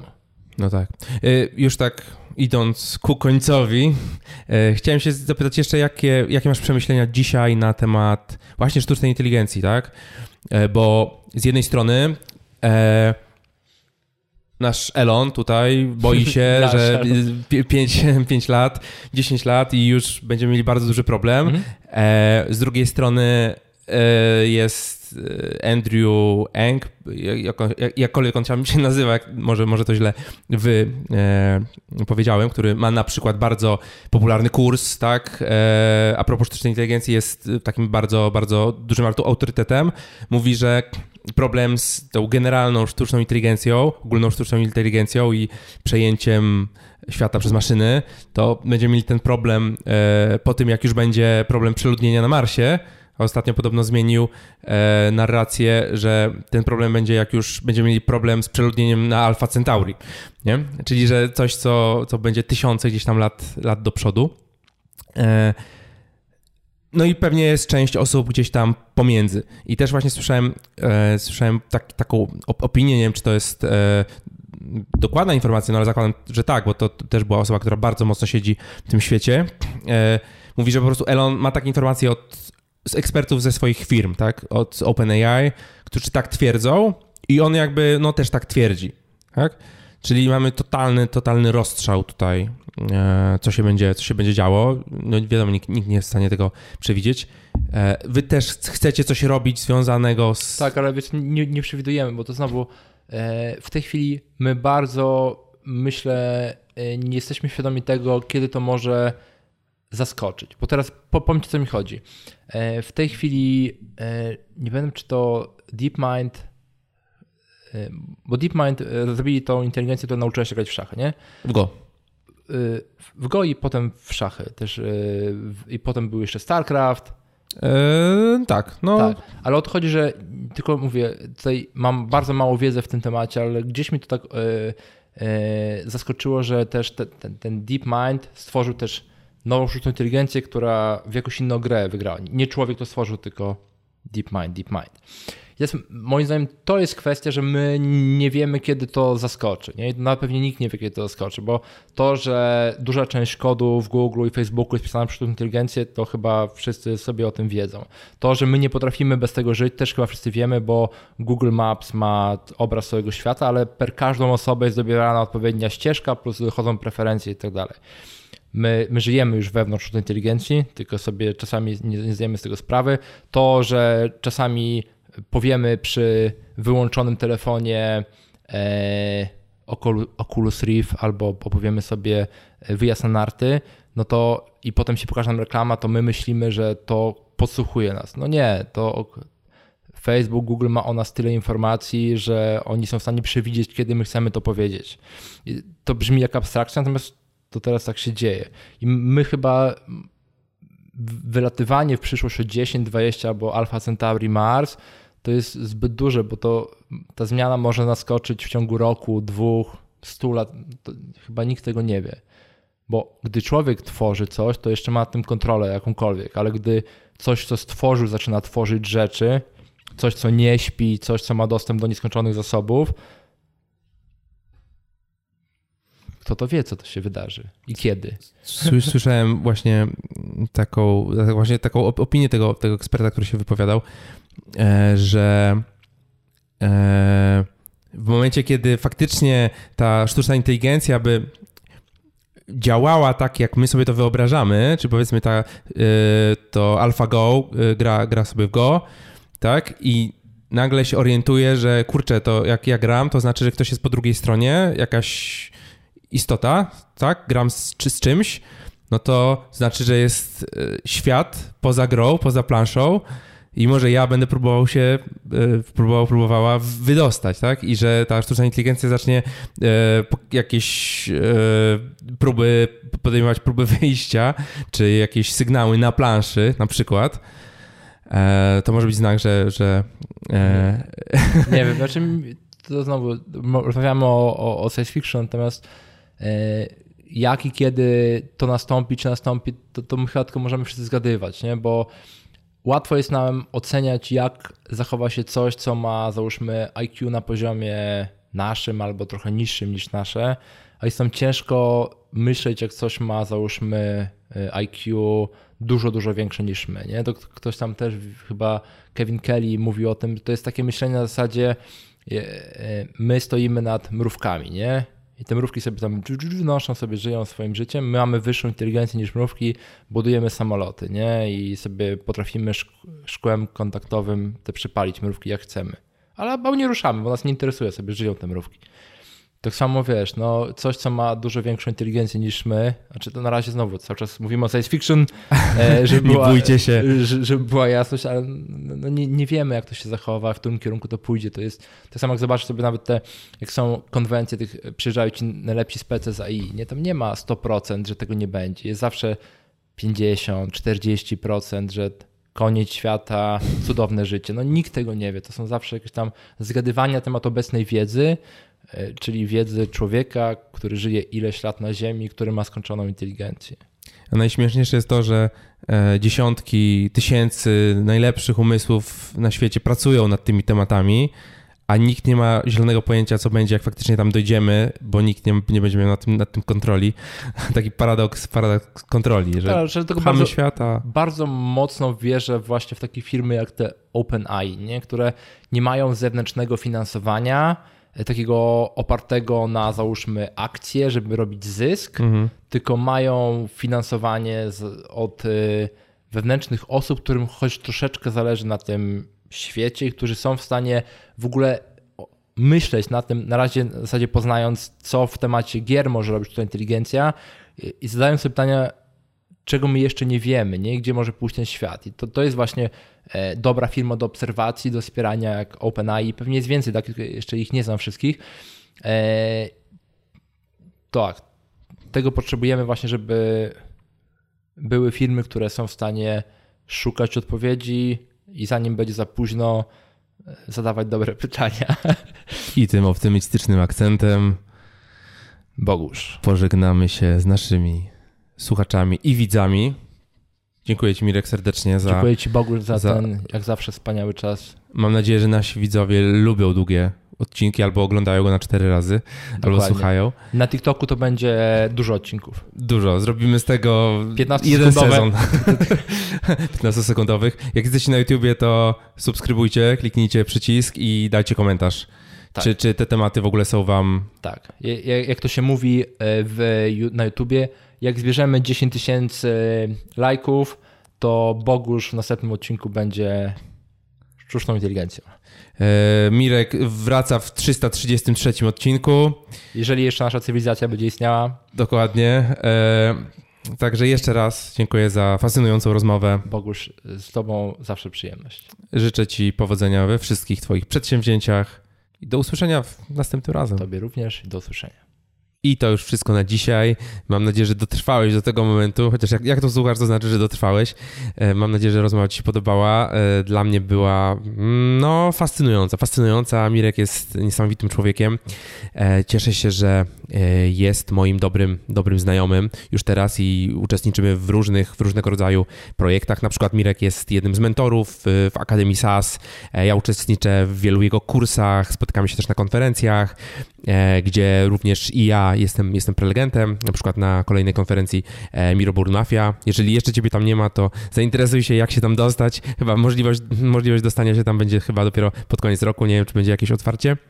E, więc dzięki Ci serdecznie za wysłuchanie i call to action standardowe, czyli wejdź na startupmyway.com, łamany na mailing i dodaj siebie, dodaj swój e-mail e, do naszego mailingu, gdzie będę Cię informował o tym wszystkim, co się u, u mnie dzieje, o aplikacjach SaaS, o, o startupach, o wszelkich innych e, fascynujących rzeczach związanych e, z budowaniem własnych produktów. No i będziesz też miał dostęp do specjalnych ofert, przedsprzedaży i takich insiderskich informacji odnośnie nowych produktów, a będzie się, będzie się działo.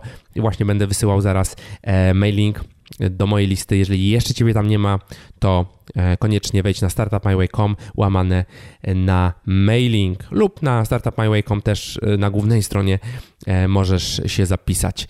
Więc dzięki za wysłuchanie jeszcze raz i do usłyszenia do kolejnego odcinka.